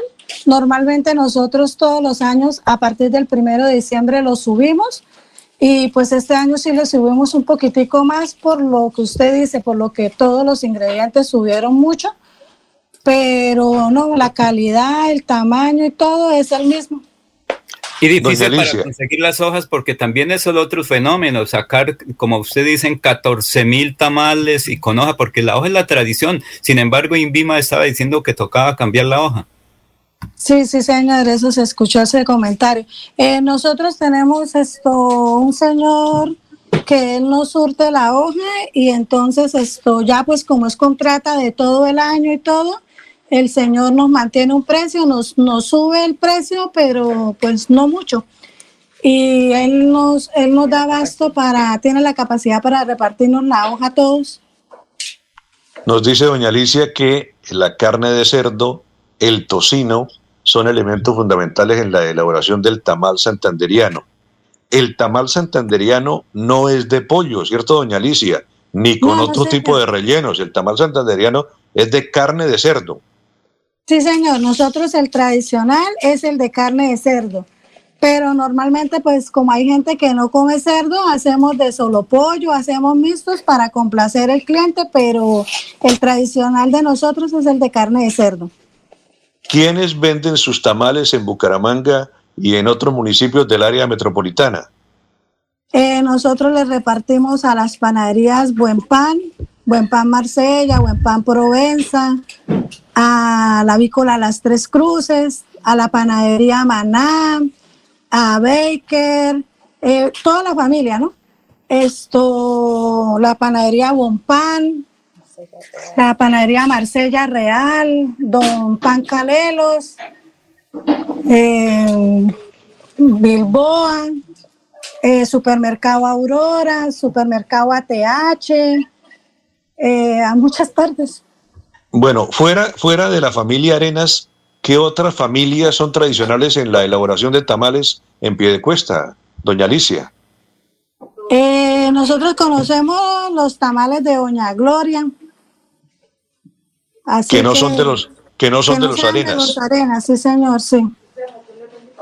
¿Qué contiene un tamal santanderiano? ¿Qué contiene un tamal santanderiano? Eh, la masa que se hace de solo maíz. Eh, contiene dos pedacitos de carne de cerdo, bien aliñaditos, un pedacito de tocino, eh, garbanzo, cabezona, y el amor que se le echa para hacer los tamales. ¿Cuál consideran ustedes el, es el mejor acompañante para un tamal? Algunos dicen que es la cola y pinto, eh, otros dicen que es un buen chocolate. ¿Cuál recomiendan ustedes como fabricantes de los tamales hace tantos años eh, en pie de cuesta, tradicionales tamales santanderianos, que es la mejor compañía para disfrutar un tamal santanderiano? Pues mi papá decía que era la cola y pinto con la mestiza que se hace que trae chicharrón. Mi papá, eso sí, era feliz comiéndose todos los días, hacía control de calidad. Se comía un tamal con una mestiza y gaseosa cola y pinto.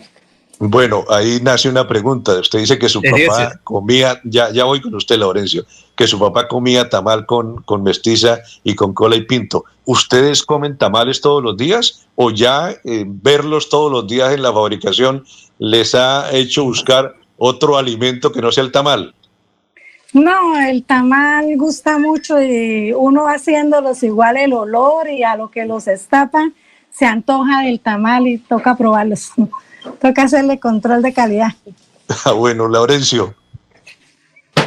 Pero ustedes hablaban de familia, sin embargo son 14 hermanos. ¿Cuántos generan de empleo y mucha la inversión para esta situación, para estos tamales? Porque esa es una cadena de producción desde las 2 de la madrugada y casi todo el día trabajando. Sí, sí, señor. Esto normalmente cada tamalería tiene un promedio de 6, 7 empleados y pues ya a medida que la producción pues va creciendo, que los pedidos van aumentando, pues entonces uno genera más empleo. ¿A qué hora, a qué hora arranca la, elaboración de los tamales y a qué hora termina un día, un día en una fábrica de los arenas en Piedecuesta? Normalmente en diciembre no lo terminamos el día.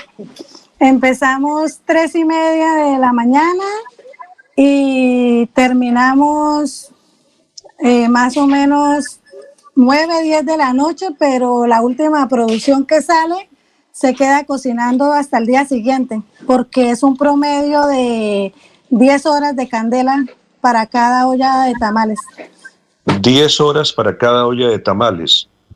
Eh, eh, esa producción se hace en cadena, es decir, no le dan a una persona para que haga un tamal, sino que uno coloca los garbanzos, otro eh, primero ha instalado la masa, ¿Cómo se hace la producción del tamal? Eh, pues normalmente eh, el maíz se zancocha en la noche y se muele en la mañana para colarlo y se deja reposando la masa y la masa se hace en la tarde.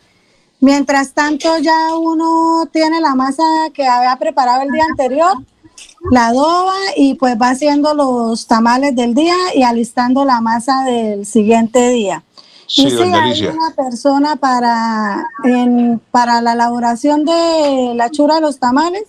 Hay tres personas, una que coloca la carne, otra que coloca los garbanzos y la cebolla y la que cierra y ya después pasa para la envoltura.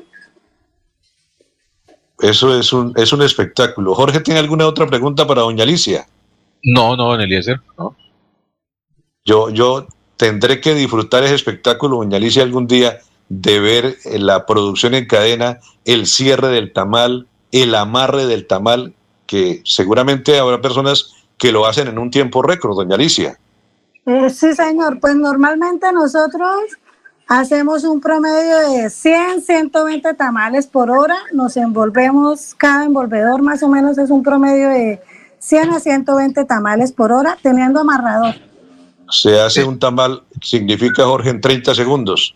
Imagínense, una, una de las frustraciones de mi madre, falleció hace 29 años, eh, ella tenía una, una, sazón muy reconocida ahí en Puerto Wilches.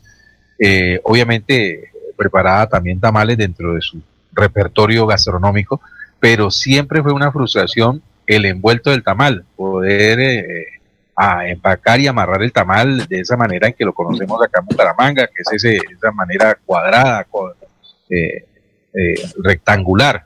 Mi mamá nunca fue capaz, nunca no, pudo conocer el secreto de cómo se, prepara ese envuelto del tamal. Sin embargo, pues me imagino que, debe tener una debe existir una técnica ¿sí? en, el corte de la misma hoja y para poder darle esa, esa figura eh, simétrica del, del, del mismo. ¿no? Sí, ¿cómo hacen, doña Alicia, para que la hoja no se rompa, para que la hoja se deje manejar? Eh, normalmente la hoja uno le pide al señor que nos la vende que venga bien su asada y entonces ya ella pues viene un poquito más blandita y esto nosotros la desorillamos, la arreglamos, separamos los pedazos grandes, los pedazos pequeños aparte y eh, la táctica está en, en el pañal y hacerle los quiebres bien para que no se le rompa uno. ¿Ustedes le venden a la gente ahí en la fábrica o, ve- o- o debe uno comprar directamente con los puntos donde se distribuyen los tamales? Eh, no, señor, ahorita en el momento el punto principal de venta es la casa de mi papá. Eh, Nosotros trabajamos para allá, eh, enviamos cada hermano envía cierta cantidad de tamales para allá. Y ya pues uno le distribuye también a las contratas que uno tiene, a las panaderías y supermercados que uno le vende.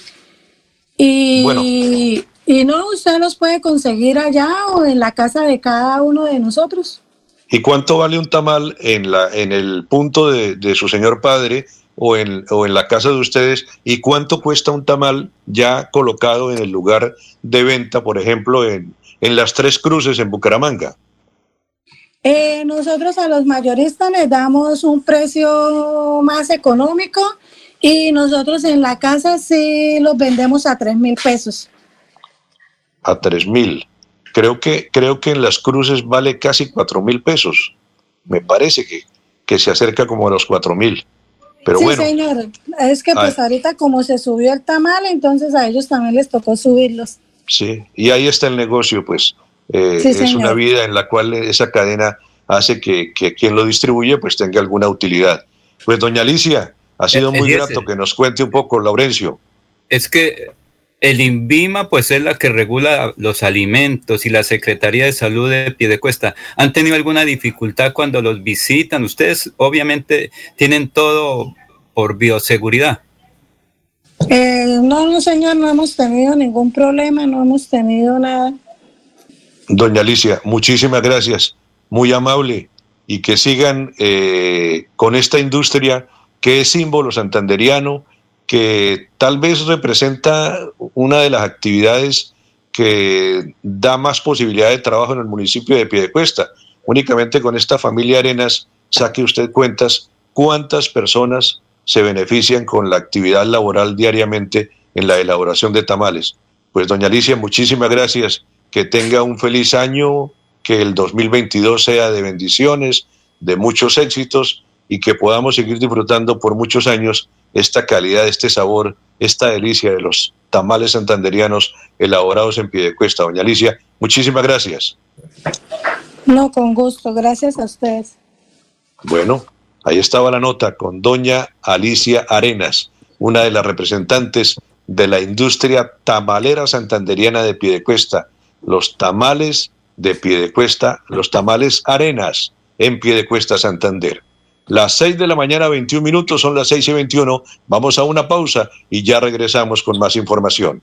Mirador del Madrigal, un lugar exclusivo para vivir a tan solo 40 minutos del área metropolitana. Mirador del Madrigal, 300 lotes de 1.250 metros cuadrados con la más completa zona social en el corazón de la bella Mesa de los Santos. Suba y se pare con 5 millones de pesos. Suba y se pare con 5 millones de pesos. Mirador del Madrigal, un nuevo proyecto de Hacienda del Madrigal. WhatsApp 301-643-0011. 301-643-0011. Comercializa Incomesa. Soy César Navarro, concejal de Florida Blanca. Permitamos que el Señor mi Dios llene de paz nuestro corazón.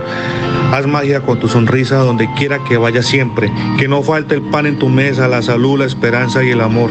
Que Dios bendiga tu familia, tu trabajo, cada paso que des. Les deseo una feliz Navidad, les deseo próspero año nuevo 2022. Y los invito a votar por Héctor Mantilla, candidato a la Cámara de Representantes, número 107 en el tarjetón del Partido Conservador. Santander necesita nuevos y jóvenes congresistas. C107. En la isla Centro Comercial celebramos la temporada más feliz del año con el gordito más simpático de la temporada. Ven y visita la isla de Santa. Tómate la foto con Santa. Compra desde 50 mil y participa de un viaje todo incluido para dos personas a Cancún. Te esperamos en la isla Centro Comercial. En nuestras tiendas, como Ultrasan Hogar, adquiere electrodomésticos, muebles, computadores, bicicletas, motos y muchos productos de las mejores marcas, pagando de contado o a crédito por medio de nuestros convenios con electrificadora, libranza o personal. Visita nuestra tienda online como ultrasan.com. Multiactiva, vigilada supersolidaria. La tuberculosis afecta a hombres, mujeres y niños de cualquier edad, sexo, condición económica o grupo étnico. Puede darle a cualquier persona. Cuídate y cuida a los tuyos. Un mensaje de la Secretaría de Salud de Santander.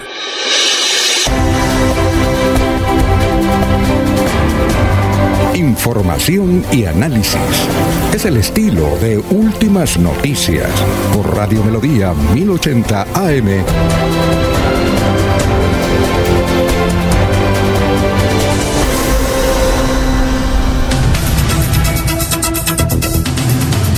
Las 6 de la mañana, 23 minutos, son las 6 y 23. Don Jorge Caicedo, más noticias a esta hora en Radio Melodía. Eh, don, don, Eliezer, en ese momento, eh, Australia se prepara para recibir el año 2022. Eh, dentro de una hora, 34 minutos y 5 segundos estarán allí celebrando la llegada del año nuevo. Mientras que en Colombia eran las 4 de la mañana, eh, el primer territorio en recibir el año nuevo eh, fue en las islas Kiri, en las islas Kiribati, que es un territorio insular formado por 33 atolones eh, ubicado en el noroeste de Australia, en medio del Océano Pacífico. Tiene una diferencia horario, una de horaria de más de 14 horas a la, me, a la media de Greenwich y cuenta con 115.847 habitantes. Su idioma oficial es el inglés y el, gili, el gilbertés. En cambio, eh, Samoa Occidental tiene casi 118 mil habitantes y su idioma oficial es el inglés y el sam, samo, samoano. Actualmente se encuentran en el horario de verano. Eh, estas islas en Samoa Occidental será el último lugar en el mundo en recibir el Año Nuevo. Eh, los primeros países en celebrar el Año Nuevo en el mundo son la República de Kiribati y Samoa. Eh, perdón, en, en, Samoa hay una particularidad que es que hay unas islas muy cercanas que son las primeras en celebrar y las últimas en recibir el Año Nuevo, y son relativamente muy cerca las una de las otras. Las islas de Chantan en Nueva Zelanda, Fiji y Tonga, Rusia y la isla Norfolk en Australia son los primeros lugares en recibir el Año Nuevo. Y los últimos cinco países en celebrar el Año Nuevo son las Islas Baker, eh, Islas Holland en Estados Unidos, Niue en Nueva Zelanda, Tahití en la Polinesia Francesa, eh, las Islas eh, Pitcairn del Reino Unido y las Islas eh, Revilladiego, Revillagiego en México. Son, eh, es un territorio mexicano que serán los últimos en recibir el año nuevo. Así que Pero Australia entonces, en este momento, Sydney se prepara para que dentro de una hora y media poder eh, hacer la celebración de la llegada del año 2022. Ah, bueno, eso quería preguntarle. Entonces, Sydney ya dentro de hora y media estará celebrando el Año Nuevo. Estamos presentándoles últimas noticias en Radio Melodía, 6 de la mañana, 26 minutos. Don Laurencio, noticias a esta hora, Laurencio. Eliezer, 2021, balance de gestión del gobernador de Santander, porque fue la persona que durante este año le tocó, digamos, coordinar todo. Primero la pandemia, luego las eh, actividades de emergencia, los planes de desarrollo locales, la presencia del Estado en los 87 municipios de Santander y él en su programa de gobierno de Santander para el mundo, porque al fin y al cabo alguien tiene que coordinar. Precisamente aquí está el balance rápido de las actividades cumplidas por el gobernador de Santander, Mauricio Aguilar Hurtado. Ese Santander solidario, ese Santander progresa, Santander transparente y Santander para el mundo. Hoy todo el mundo habla de Santander para el mundo. Todos nosotros somos los encargados de posicionar a nuestra tarea. Hemos logrado y alcanzado unos importantes resultados, pero que también es la motivación para seguir continuando trabajando de la mano. Recordemos que cuando iniciamos teníamos alrededor de siete escuelas de formación, hoy tenemos más de 70 escuelas. Estamos apoyando a nuestros entrenadores, a nuestros deportistas, hábito y vida saludable, todas las actividades eh, deportivas nos permiten. Desarrollamos eventos como la Vuelta a la Juventud, la Vuelta al Gran Santander, el Giro de Rigo. En materia educativa, pues nosotros vamos a beneficiar a más de 80 instituciones educativas en el departamento con mejoramiento de infraestructura. Vamos a construir la Facultad de, de Salud de la Universidad Industrial de Santander más moderna de Latinoamérica, la, la sede de Barranca Bermeja, las unidades tecnológicas, el Centro de Alto Rendimiento de las, de, de las unidades tecnológicas. El otro año construiremos la sede de las unidades tecnológicas en Piedecuesta, la segunda fase de las unidades tecnológicas en Vélez, construir. Y también resaltemos lo del PAE, son 135 mil niños que se ven beneficiados. Santander hoy es eh, el primer departamento referente con mayor cobertura y somos hoy uno de los mejores PAEs del país debido a que se ha trabajado con responsabilidad con el programa Generación Diamante, donde niños, eh, donde jóvenes de estrato 1, 2 y 3 pueden cursar gratuitamente sus carreras profesionales en nuestras universidades públicas. 90 mil millones para Mogote San Joaquín Onzaga, que sin duda es una vía nacional, pero gracias al pacto funcional hoy va a ser una realidad esa pavimentación. 150 mil millones entre Zapatoca,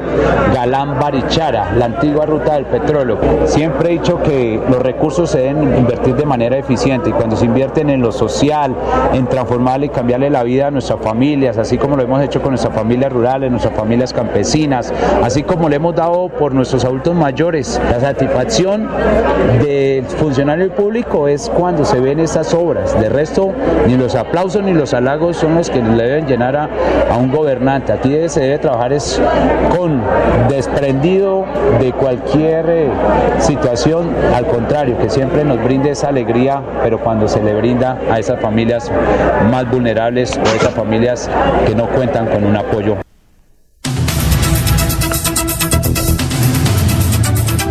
Bueno, ahí estaba el gobernador de Santander. Gracias a don Laurencio por esta información desde el Palacio Amarillo en la capital santanderiana. Nos escucha y nos saluda a esta hora Sandy García. Feliz y venturoso año nuevo, que Dios nos cuide y estemos en unión familiar.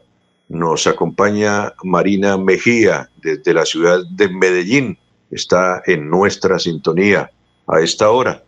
Nos envían aquí un dato de costumbres que hacen carrera en esta conclusión del año. Dicen que en México, eh, compañeros y oyentes, eh, en México a medianoche abren la puerta principal de la casa y barren hacia afuera.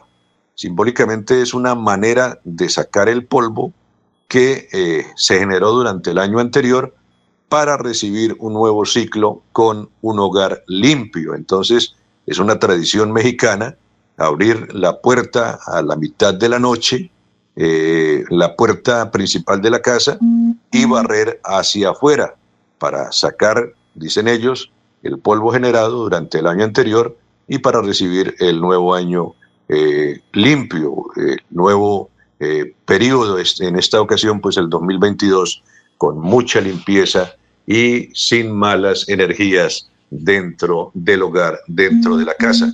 Jorge hacía referencia eh, al lugar donde será la primera oportunidad, será la primera ocasión de dar la bienvenida al nuevo año. Tenemos por aquí un dato relacionado con eh, los lugares donde no se celebra el año nuevo. Vamos a buscarlos, los estamos, los estamos siguiendo en este momento para darlos a conocer a ustedes, estos sitios donde no se celebra el Año Nuevo en el día de hoy. No todos celebran el Año Nuevo. ¿Por qué circunstancias? ¿Por qué situación? ¿Por qué no se da esto? Y eh, destacamos entonces eh, lugares como eh, lugares como vamos buscando por acá la India. La India tiene más de 30 calendarios diferentes Entonces, en la India no celebran el Año Nuevo en el día de hoy. En Irán coincide con el inicio de la primavera en el calendario persa, entonces tampoco se celebra hoy el Año Nuevo en Irán. En el año 2013, Arabia Saudita prohibió celebrar la, eh, la noche de Año Nuevo o la famosa Noche Vieja, motivado a que se rigen por el calendario musulmán y no por el calendario gregoriano. Tampoco celebra el Año Nuevo Sri Lanka. Ellos celebran el Año Nuevo el próximo 14 de abril.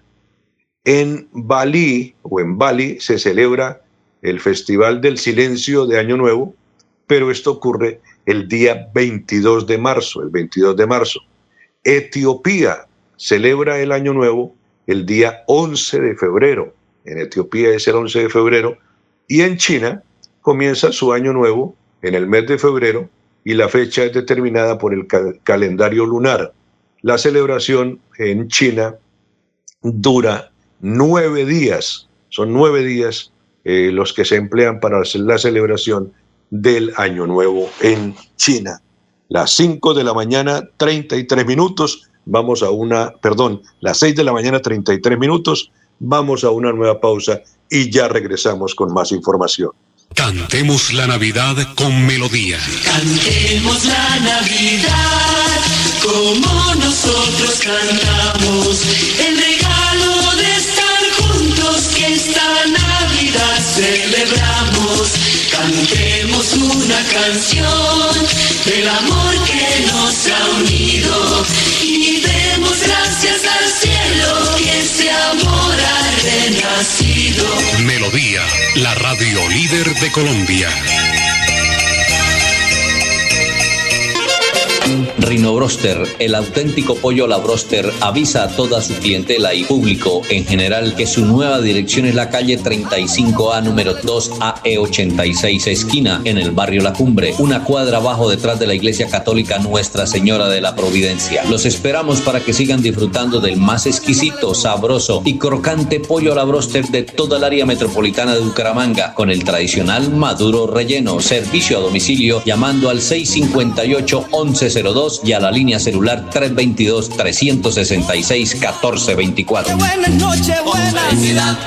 entre amigos. Mirador del Madrigal, un lugar exclusivo para vivir a tan solo 40 minutos del área metropolitana. Mirador del Madrigal, 300 lotes de 1.250 metros cuadrados con la más completa zona social en el corazón de la bella Mesa de los Santos. Suba y se pare con 5 millones de pesos. Suba y se pare con 5 millones de pesos. Mirador del Madrigal, un nuevo proyecto de Hacienda el Madrigal. WhatsApp 301-643-0011. 301-643-0011. Comercializa Incomesa. Esta es una Navidad para reencontrarnos con la familia y compartir abrazos, sonrisas y momentos únicos.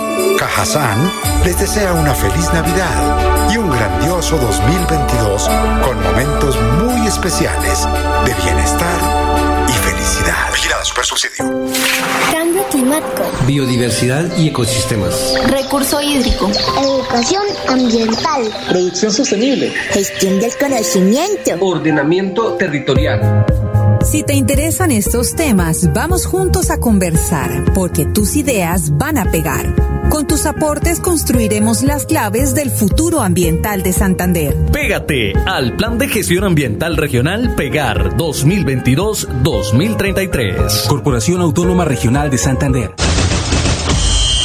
Regresan las emociones al templo sagrado del fútbol santandereano. Vuelve el torneo de la Marte. El torneo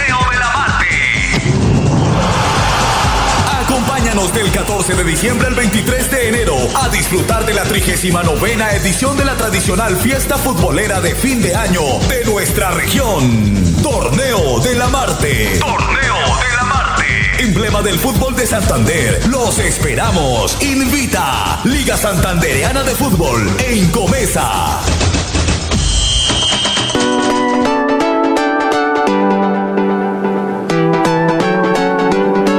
Melodía, Melodía, Radio Sin Fronteras.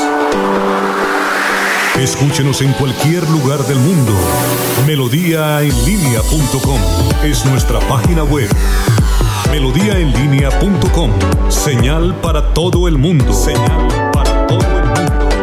Radio sin límites. Radio sin fronteras. Radio Melodía, la que manda en sintonía.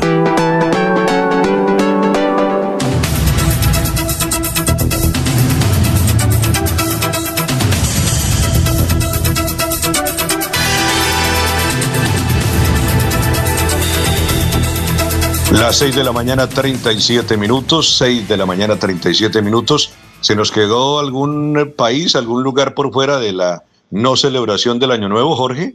Sí, Daniel Eliezer, un oyente nos colabora con información y nos dice que en el listado de ciudades que, usted mencionó en el bloque anterior, eh, quedó por fuera eh, Israel como uno de los países que no celebran el Año Nuevo de la manera habitual, generalizada de, de los demás países del mundo dice que en Israel eh, sucede algo muy particular y es que lo festejan en septiembre y octubre, pues consideran que es, son, es el mes en que Dios creó el mundo, rigiéndose a partir del mes hebreo del Tisrei.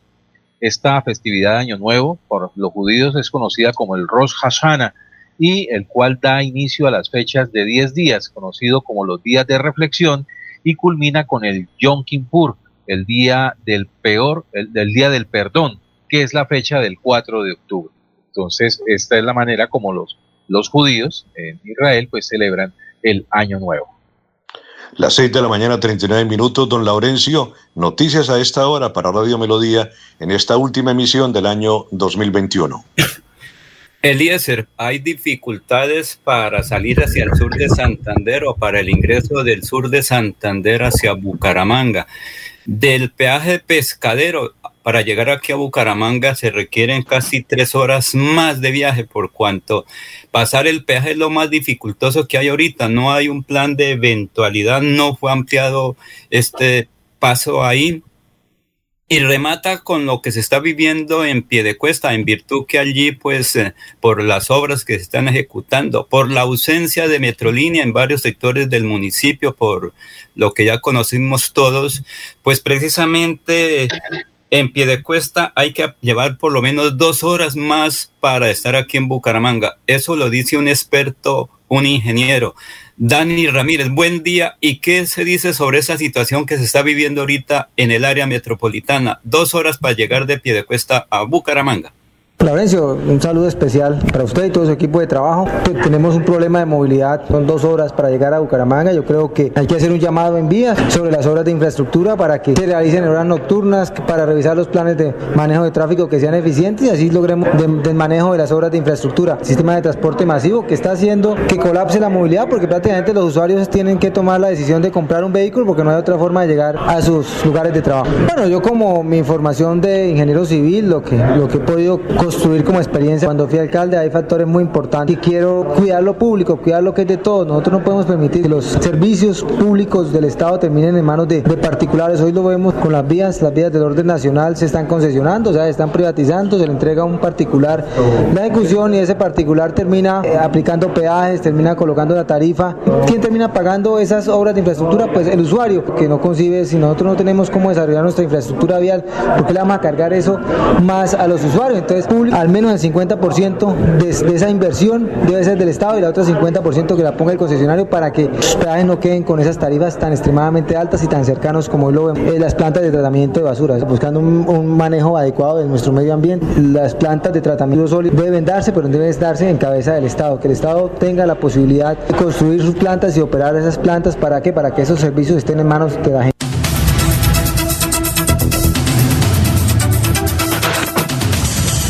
Las 6 de la mañana, 41 minutos, son las 6 y 41. Eh, personajes que aparecen con COVID. Se dice que eh, la chilindrina ha dado positivo para el COVID-19.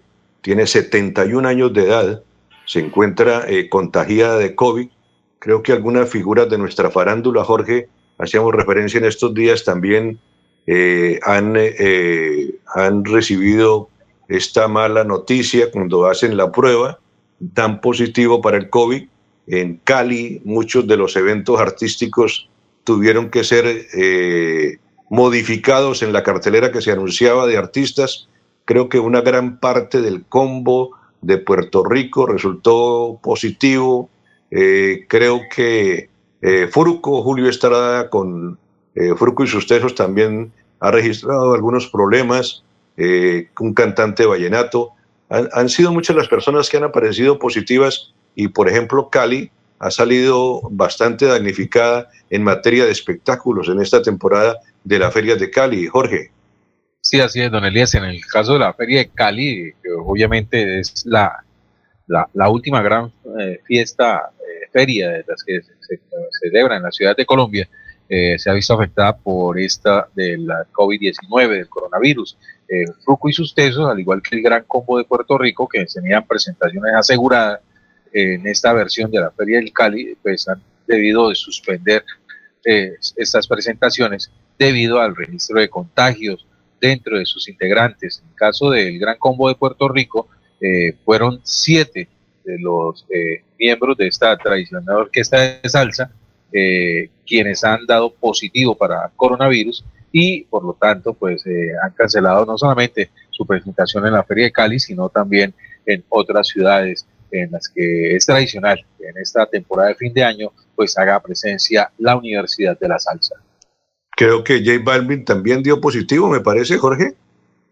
No me parece que leí algo sobre, sobre él, me, me, da la impresión. Sí, voy a confirmar. Sí.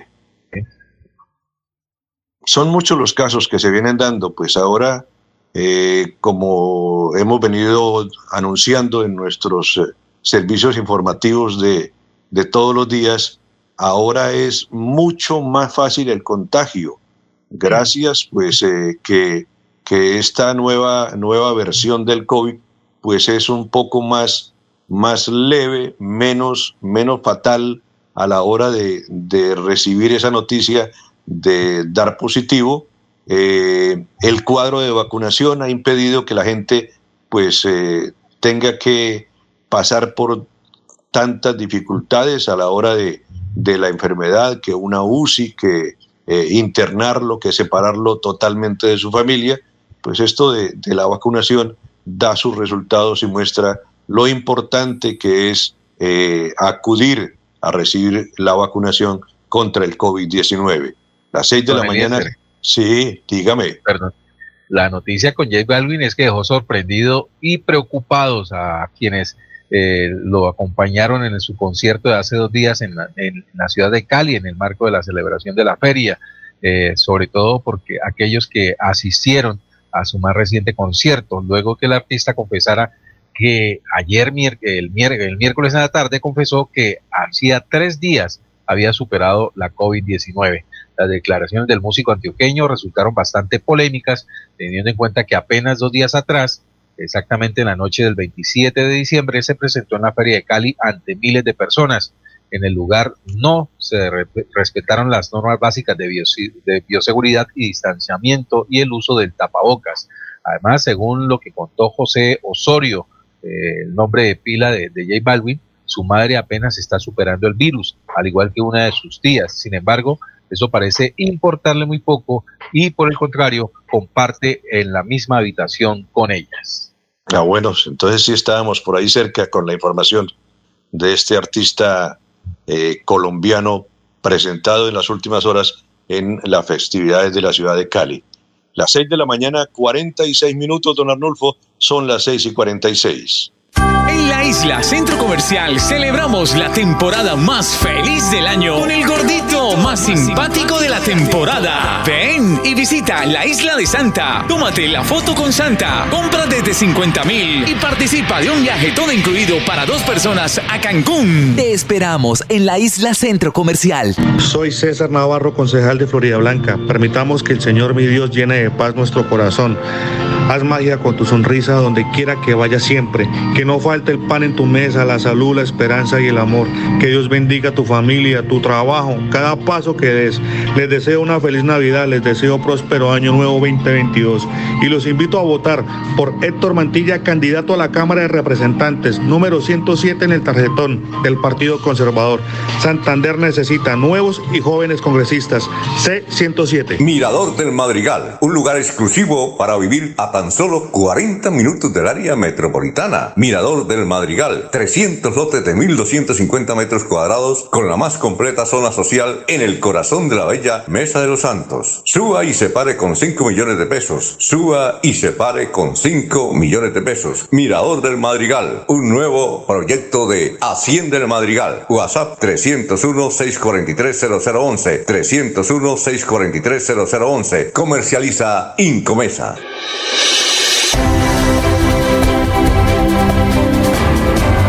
Información y análisis. Es el estilo de Últimas Noticias por Radio Melodía 1080 AM.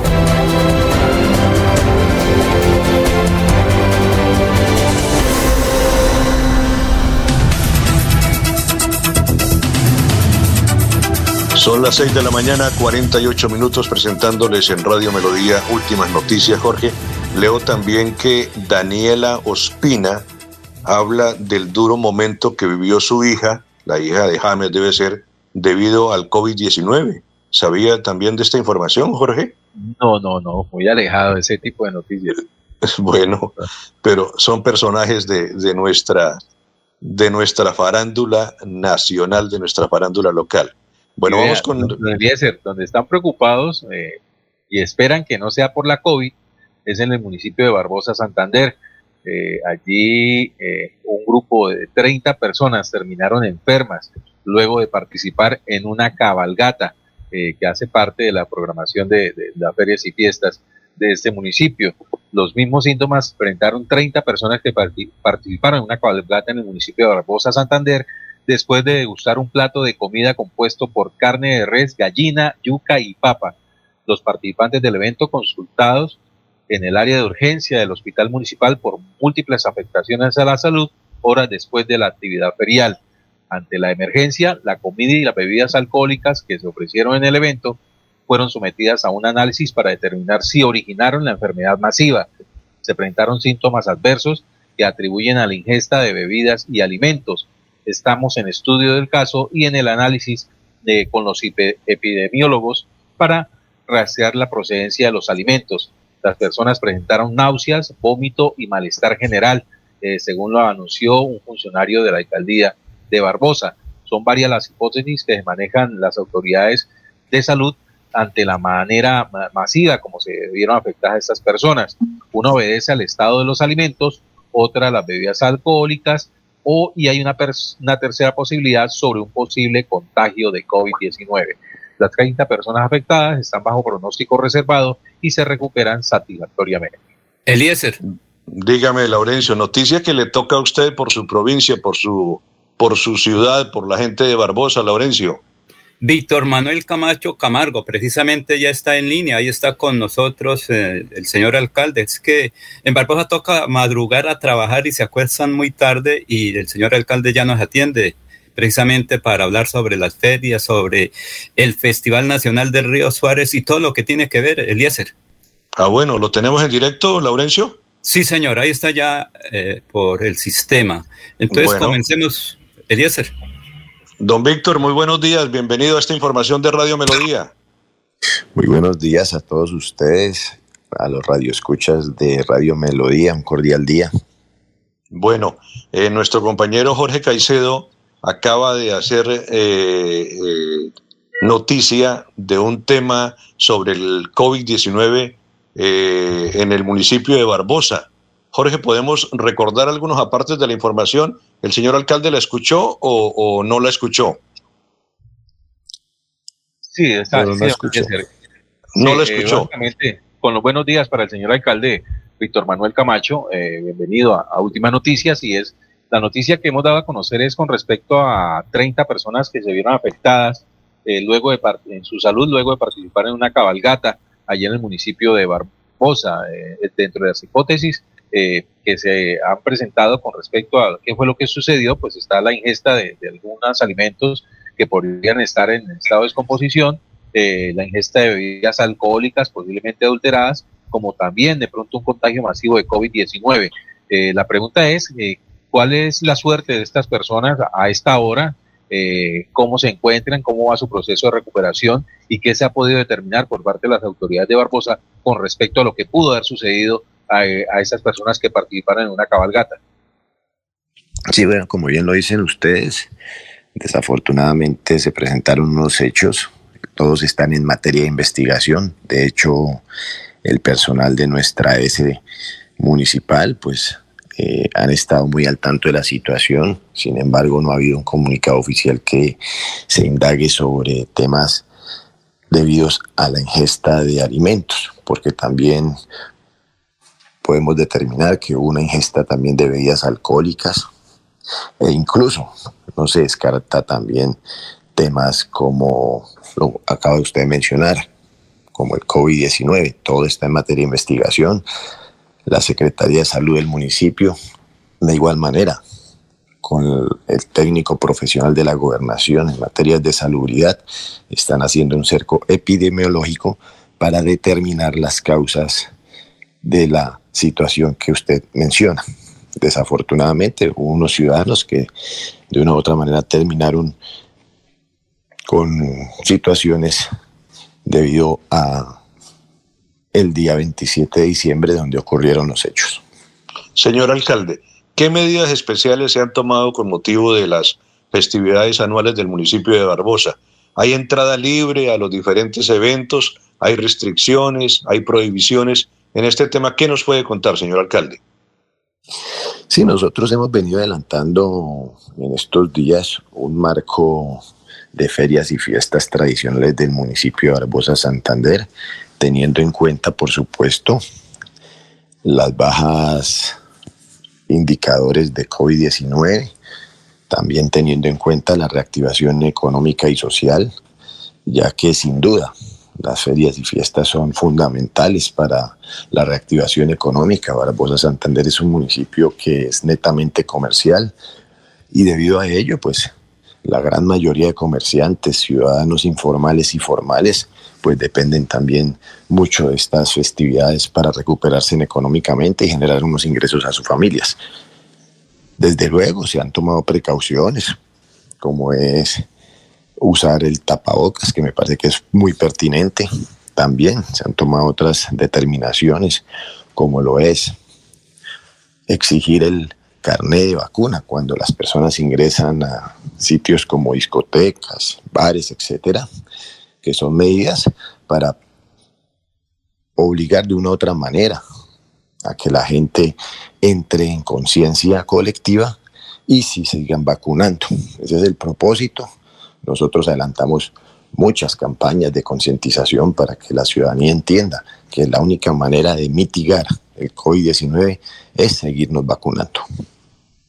Laurencio, usted es el vocero principal de, de la provincia, así que sus preguntas para el señor alcalde. Eh, precisamente, doctor Víctor Manuel Camacho Camargo, ¿cómo se están preparando para esta noche que digamos es feria, mañana primero de enero y para el gran festival del Río Suárez, donde tradicionalmente llegan unas 50 mil personas de Colombia y del mundo? Sí, por supuesto, bien lo dijeron ustedes, nosotros el día de hoy, pues concluyen las ferias y fiestas de nuestro municipio Siempre ha habido, por tradición, el primero de enero del año siguiente, es decir, mañana, un una tradicional carnaval, es decir, salen muchos habitantes del municipio a conglomerarse en las vías principales a disfrutar de su carnaval propio como lo dije anteriormente, es tradicional del municipio y eh, también llegan muchos foráneos a participar de estos eventos. Nosotros, la verdad, hemos tratado de mantenernos al margen del carnaval por la misma situación. Sin embargo, hemos hablado en consejos de seguridad referente al tema. porque de una u otra manera tampoco tenemos el pie de fuerza suficiente para contener más de 20 mil personas que pueden llegar a salir a las calles a disfrutar de sus carnavales. Nosotros hemos hecho llamados a la ciudadanía para que evitemos esas aglomeraciones tan masivas como la es un carnaval, pero esperemos y aspiremos que la gran mayoría de los ciudadanos entiendan que pues hay que utilizar y hacer caso de las recomendaciones que nosotros emitimos como administración municipal para evitar esas situaciones. Sin embargo, lo que es las festividades, lógico que siempre con las recomendaciones, siempre manteniendo el distanciamiento, haciéndolo en sitios aireados, es decir, en la calle, para evitar sitios cerrados, que eso también son de las recomendaciones que nos da la OMS y son fundamentales para evitar la propagación del COVID. Señor alcalde, en materia de vacunación, ¿cómo está el municipio de Barbosa en esta, en esta actividad tan importante para la salud de su comunidad? La verdad es que la ciudadanía ha acatado muy bien el llamado a la vacunación. Nosotros podemos informarle hoy a los santanderianos que ese plan de vacunación del gobierno nacional y asimismo del gobierno departamental, de la Secretaría de Salud del departamento, quien nos nos, dan las dosis respectivas a cada territorio para poder ejercer ese plan de vacunación. Nosotros podemos decirle a los santanderianos que hoy tenemos más de 40 mil dosis aplicadas en el territorio, entre primeras, segundas y terceras dosis de refuerzo. Jorge, preguntas para el señor alcalde del municipio de Barbosa. Ninguno en particular hasta el momento, pero sí, eh, pues bueno, eh, esta situación de la cabalgata, pues la, condición de salud de estas personas, eh, de alguna manera eh, altera la, programación que se había previsto para la celebración de la feria de, Barbosa, entendiendo que es un evento muy importante para sus habitantes, no solamente por el arraigo cultural, sino también porque con seguridad tenía, tienen grandes expectativas para la reactivación económica de, del municipio y obviamente pues eh, de alguna manera este, este evento esa, de las personas que vieron afectadas en su salud eh, podría llegar a perjudicar los resultados que ustedes están esperando. No, no, no considero que sea así. De hecho, yo he tenido comunicación bastante fluida con la gerencia del hospital de la AS del municipio y me han dicho pues que las personas que de otra manera han ingresado por las diversas causas que se presentaron, ya todas han estado de alta, ya todas, gracias a Dios, están en sus casas recuperándose y por supuesto hidratándose como es debido. Eh, la verdad es que como lo decíamos al inicio de la entrevista, está en materia de investigación porque muchas personas que ni siquiera consumieron alimentos, que ni siquiera consumieron licor y de una otra manera presentan esas, esos síntomas. Entonces, como le digo, están haciendo el trabajo de campo precisamente para hacer un informe e enviarlo a la Secretaría de Salud del departamento para comenzar a tomar las siguientes acciones referentes a ello. Sin embargo, podemos decirle a la gran comunidad que estén tranquilos, que lo más importante es comprar licor en sitios que estén autorizados para ello. Eso es un tema muy importante. Esas recomendaciones son fundamentales. Usar el tapabocas, estar en sitios al aire libre también son muy importantes para poder disfrutar y por supuesto evitar un posible accidente o un posible caso, una situación que se presente. Nosotros, de hecho, pues tenemos toda la contingencia con la Policía Nacional. Hemos venido adelantando un gran trabajo, incluso con el Cuerpo de Bomberos Voluntarios del municipio. Estamos muy articulados con el Comité de Gestión del Riesgo Municipal. También tenemos nuestros planes de contingencia para estas festividades. Y Señor alcalde, eh, perdón, eh, llegados a, a, la mitad del periodo de su gestión, eh, ¿cuál es el balance que podemos entregar de estos dos primeros años de su actividad como mandatario del municipio de Barbosa? Pues la verdad es que yo considero que a todos los mandatarios nos ha tocado un periodo bastante difícil, de muchas complicaciones, complejidades, Sin embargo, nosotros aquí en el territorio, en Barbosa Santander, ya hemos firmado varios convenios que con seguridad van a ayudar a la reactivación económica, también van a ayudar a generar desarrollo y por supuesto bienestar en la comunidad. Y podemos decir que tenemos firmado un convenio en el Ministerio del Interior que se llama Sacúdete al Parque tipo 2, que inclusive, puedo decirlo con mucho orgullo, a hoy en Santander, el único Sacúdete al Parque tipo 2 que dieron es a Barbosa Santander. Entonces esa es una gran noticia que hay que celebrar. Por supuesto, placa huellas a través de Colombia Rural. También firmamos varios convenios y hemos venido adelantando también otros convenios en el DPS para pavimentaciones urbanas. También podemos decir a los santanderianos que estamos a puertas de entregar el nuevo centro administrativo municipal al servicio de la institucionalidad, una obra también de más de 6.500 millones de pesos, donde ya la llevamos en un 80%, donde el Ministerio del Interior, a través del Fonsecon, también nos asignó unos recursos para poderla concluir debido a que hemos hecho la tarea bien. Entonces son noticias muy importantes. Por supuesto que no ha sido fácil, pero esto es de gestión, de tocar las puertas, de ir al gobierno nacional, de estar en el gobierno departamental trabajando de la mano para poder generar estas importantes inversiones que tanto requieren nuestros territorios. Laurencio, despida a nuestro invitado, al señor alcalde del municipio de Barbosa, agradeciéndole estos minutos. Sabemos que debe estar en esa jornada de feria que no tienen descanso. Así que, señor alcalde, muchas gracias. Y don Laurencio, tenga la bondad de despedir al señor alcalde. Pero con una pregunta, alcalde, ¿y cómo están preparados para el gran festival del Río Suárez? Porque termina las ferias mañana y sigue el, festival el Festival del Río. Sí, por supuesto. El del 7 al 10 de enero del 2022 tendremos el Festival Nacional del Río Suárez, como lo dice nuestro paisano Laurencio y a todos los radioescuchas cordialmente invitados.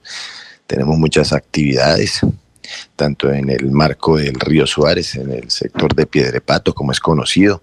De igual manera, tenemos estas actividades en el día y por supuesto eventos nocturnos.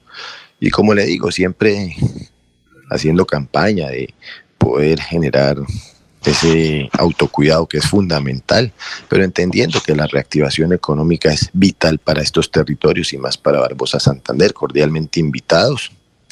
Hay un evento también el día 9 de enero para todos los amigos que les gusta la música popular. Estarán los dos carnales en el municipio, el Grupo de México, cantando en Barbosa Santander junto con artistas nacionales.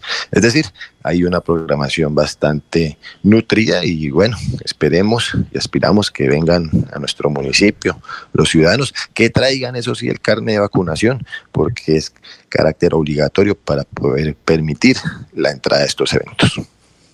¿Y el Festival de la Tanga y el Tapabocas? Laurencio. Por supuesto ya sería algo atípico, primera vez en la historia que estaremos en el Festival Nacional del Río Suárez en Mistanga con tapabocas. Bueno, muchísimas gracias al doctor Camacho, alcalde del municipio de Barbosa. Vamos a la pausa y ya regresamos. Muchas gracias. El regocijo de esta Navidad aparte de los hombres los odios, los rencores los afanes belicosos y toda intención malvada y sombría. Radio Melodía desea a todos los colombianos una Navidad alegre en Cristo, como marco de meditación por un mundo mejor.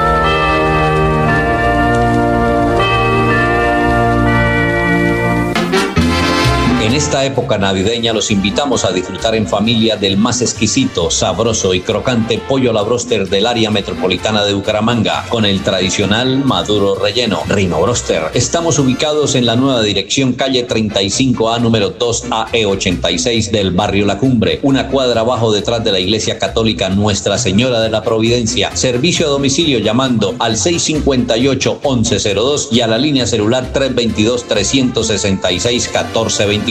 Reino Broster les desea una feliz Navidad y un año nuevo con salud y bienestar. Año nuevo, vida nueva. Soy soy César Navarro, concejal de Florida Blanca. Permitamos que el Señor mi Dios llene de paz nuestro corazón. Haz magia con tu sonrisa donde quiera que vaya siempre. Que no falte el pan en tu mesa, la salud, la esperanza y el amor. Que Dios bendiga tu familia, tu trabajo, cada paso que des. Les deseo una feliz Navidad, les deseo próspero año nuevo 2022. Y los invito a votar por Héctor Mantilla, candidato a la Cámara de Representantes, número 107 en el tarjetón del Partido Conservador. Santander necesita nuevos y jóvenes congresistas. C107.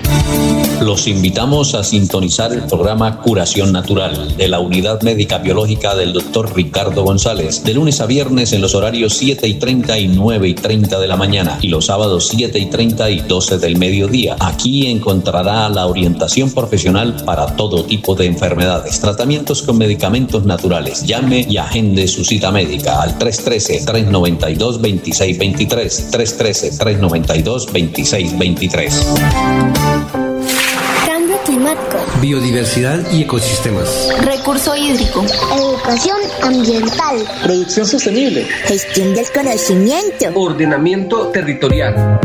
Si te interesan estos temas, vamos juntos a conversar, porque tus ideas van a pegar. Con tus aportes construiremos las claves del futuro ambiental de Santander. Pégate al Plan de Gestión Ambiental Regional Pegar 2022-2033. Corporación Autónoma Regional de Santander. Melodía, melodía. En noticias. La que manda en sintonía. A tus pies, Deportivos Carvajal. En ropa deportiva y calzado tenemos las mejores marcas del mundo. Deportivos Carvajal, las tiendas deportivas número uno de Bucaramanga, presentan a Diego Galvis desde Orlando, Florida, con sus deportes, actualidad noticiosa y curiosidades del mundo.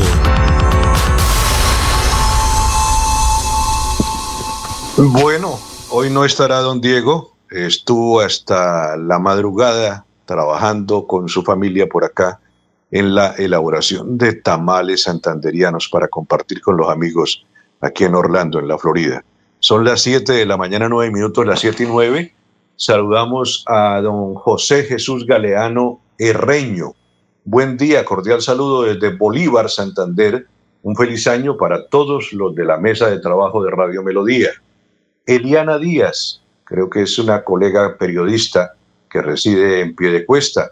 Buen día desde Piedecuesta, feliz año para el equipo que madruga a informarnos salud y prosperidad para el año que inicia hoy, dice ella. El año comienza mañana.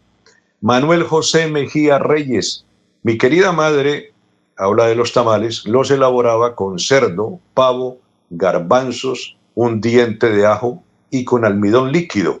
Y su envoltura es la hoja de plátano se le hace una moñeta estilo tolimense. Pues ese no es muy santanderiano, pero debe ser también delicioso, elaborado por la señora madre del doctor Manuel José Mejía Reyes. Marina Mejía, buenos días desde Medellín, feliz año para toda la mesa de trabajo y sus familias. Excelente información, no tanta política, se vuelven las noticias aburridas. Bendiciones para todos. Carmen Elisa Balaguera, deseándoles que el 2022 les traiga mucha prosperidad, sabiduría y salud. Gracias por la información que nos proporcionan día a día. Bendiciones.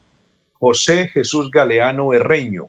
Buen día, cordial saludo desde Bolívar, Santander. Un feliz año para todos los de la mesa de trabajo de Radio Melodía. Eliana Díaz, ya hicimos referencia a Eliana, también al doctor Manuel José, también a Carmen Elisa.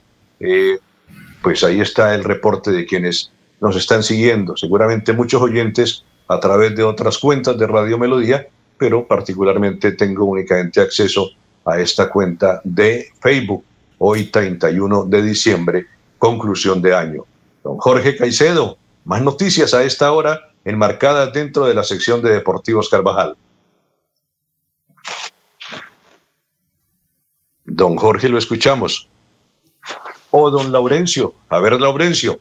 Eliezer, sí, creo que vamos a ver a escuchar a Plan Vial por la MEBU para fin de año. El capitán Jorge Flores, jefe de tránsito de la MEBU, es que a la salida de Bucaramanga, en el terminal de transportes en varios sitios han instalado unas carpas para una serie de controles tanto a los pasajeros, pero principalmente a los conductores. Recuerden que es imposible que un conductor salga en estado de embriaguez. Sin embargo, algunos irresponsables quieren conducir sus vehículos en estado de embriaguez, pero la policía de tránsito tiene ese operativo importante hoy para evitar eso. Escuchemos precisamente al capitán Jorge Flores de tránsito de la policía de Bucaramanga.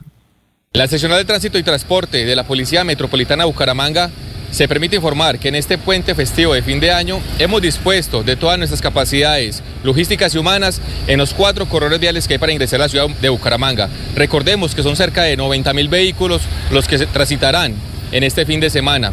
Asimismo, hemos implementado unas áreas de control y prevención en el terminal de transporte. Son cerca de 200 mil personas las que se movilizarán desde el terminal y allí hemos dispuesto unas unidades que están verificando el estado anímico de los conductores, realizando pruebas aleatorias de embriaguez, asimismo del estado mecánico de los vehículos.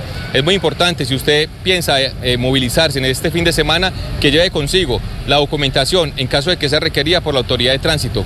Es muy importante respetar las señales de tránsito, no hacer adelantamiento en doble línea, andar siempre a la defensiva con el fin de evitar cualquier accidente. Recordemos que lo importante no es llegar rápido, sino saber llegar. La responsabilidad que tenemos con las vidas de nuestras familias es responsabilidad de cada uno de nosotros. Estamos para servirles y atender cualquier requerimiento que pueda suceder en las vías.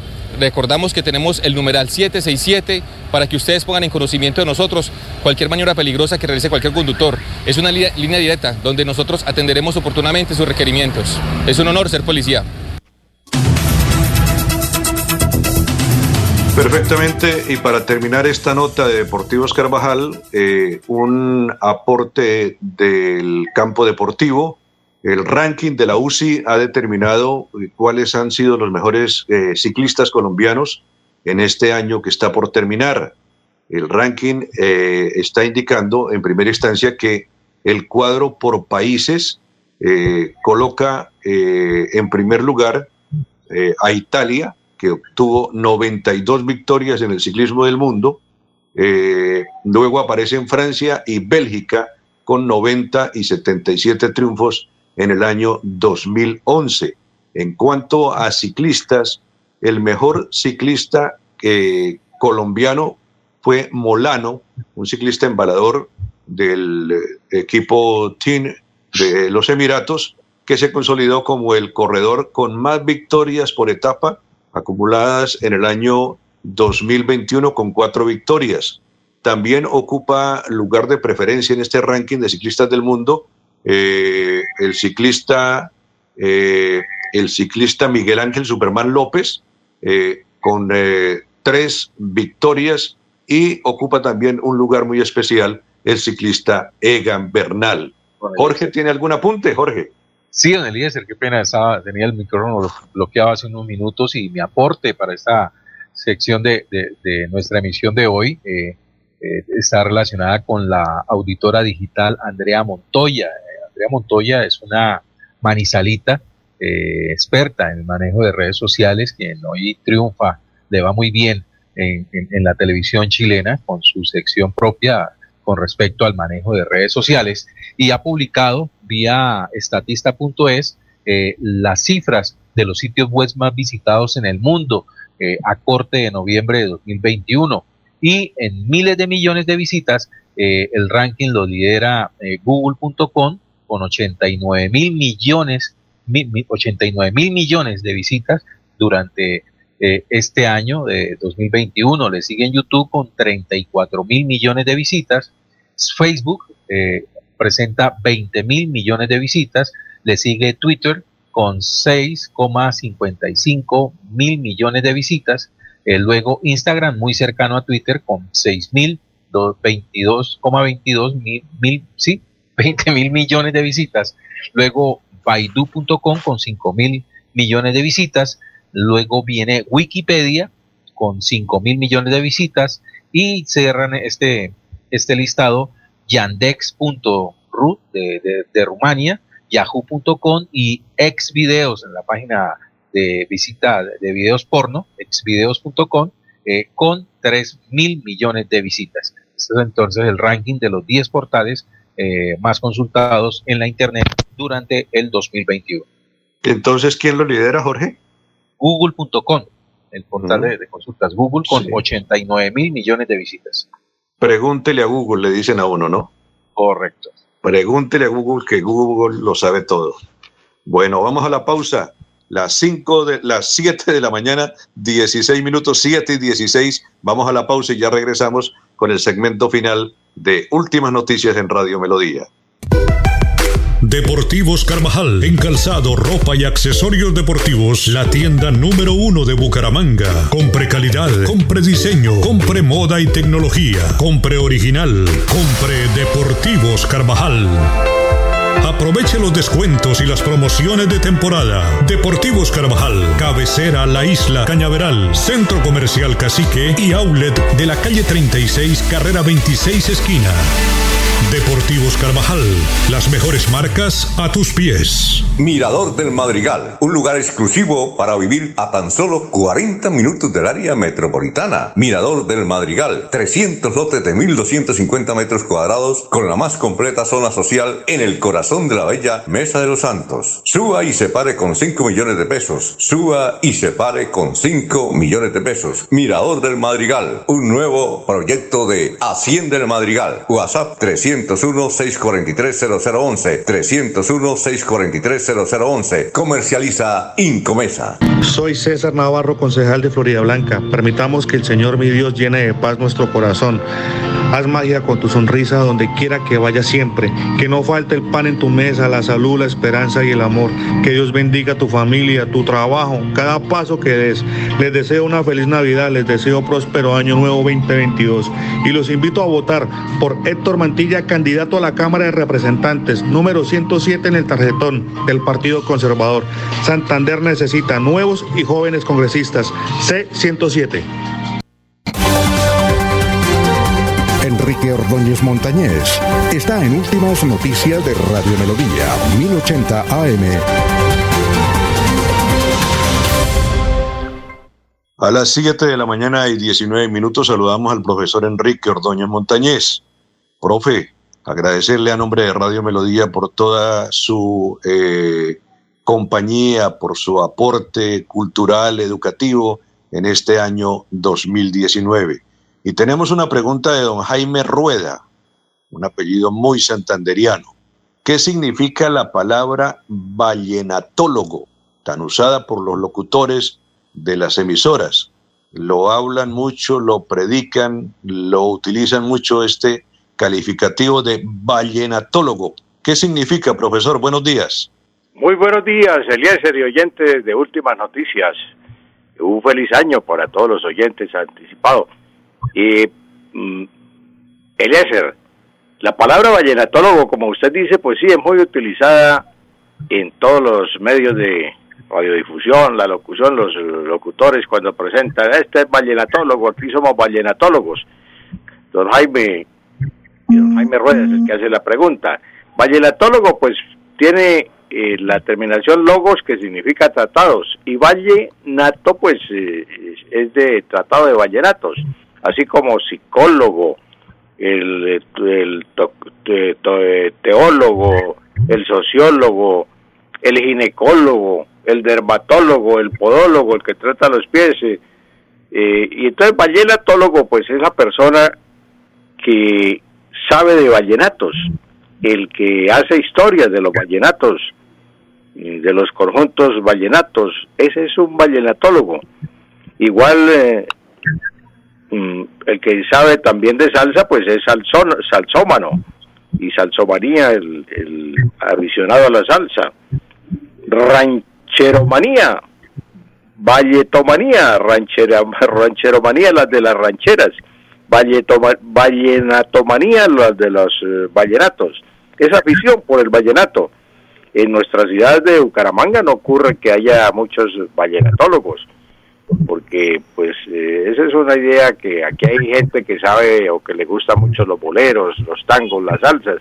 Mire que don Omar Mateus hace un festival de boleros y lo hace muy bien y asiste mucha gente. Y así en todos los, eh, los eh, festivales que se hacen aquí en Bucaramanga. Eliezer, eh, yo quisiera olvidar la segunda pregunta y aplazarla porque en alguna ocasión el famoso Tongorito Pedro Zambrano. Eh, despedimos en el cementerio central a Mario Luna, el hermano de Rafael Luna, fallecido ya hace algunos años, y Tongorito se me acercó al final de la despedida y me dice, profesor, el día que yo me muera, yo quiero que usted me despida, me dirija unas palabras.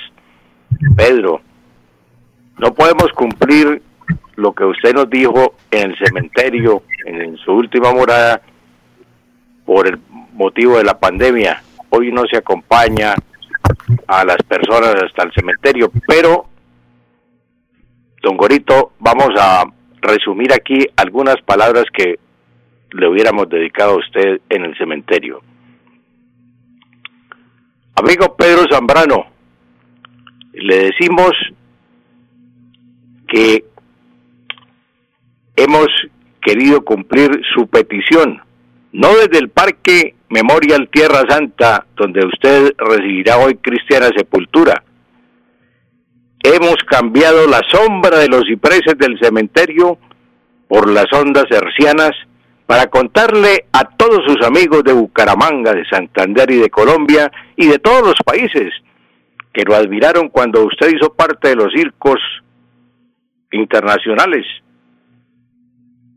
que Tongorito partió de este mundo para domiciliarse en las moradas del silencio y de la paz.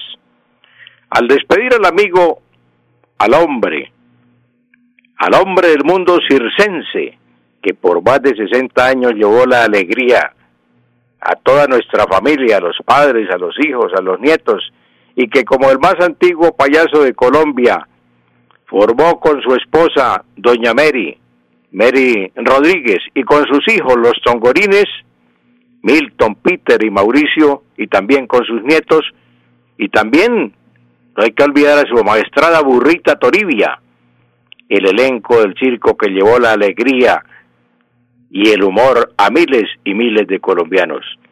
Hoy sentimos el dolor de la ausencia de Tongorito y nos duele la pena de no tenerlo más entre nosotros. Despedimos hoy al amigo Tongorito como él lo pidió.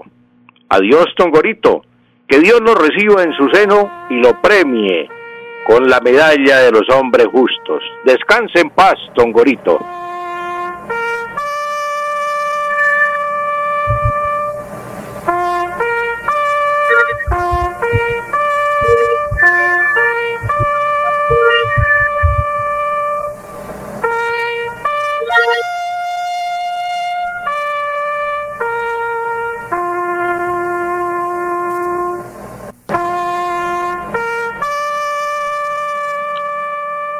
Las 7 de la mañana, 24 minutos. Gracias, profesor Ordóñez. Despedida eh, que hacemos con honores para un símbolo de nuestra ciudad de Bucaramanga, Tongorito, que se ha ido, ha partido a la eternidad. Gracias, profe. Un feliz día, un feliz año, profesor. Lo mismo, Eliezer. Un feliz día para todos los oyentes, para usted, Eliezer, allá en Miami, para su hijo Diego, para todas las toda la familia de Radio Melodía, un feliz año. Bueno, y yo voy a pedirle eh, favor y permiso a mis compañeros de, de actividad y voy a pedirle también a mis oyentes que me permitan hacer una manifestación de amor, de cariño en esta despedida del año del año eh, 2019, 2020 en esta despedida 2021, perdón. Hoy es 31 de diciembre, Laurencio, Jorge y oyentes. Antes solo lo compartía como el día final del año, con sus alegrías, con sus tristezas, con lágrimas, con abrazos, con recuerdos gratos y momentos de nostalgia. A partir de este 2021, el 31 de diciembre será para mí una de las más importantes fechas en mi agenda de cumpleaños. Saludo a mi nueva compañera de vida, a quien desde hace algún tiempo habita en mi corazón y que con generosidad me ha cedido un espacio en el suyo. La vida que me queda es suya. Luz Marina Mejía Morato. Un dichoso día de cumpleaños. Espero que sean muchos, pero muchos a su lado. Feliz cumpleaños. Que los cumplas muy feliz. Te venimos a desear. Que los cumplas este día y que cumplas muchos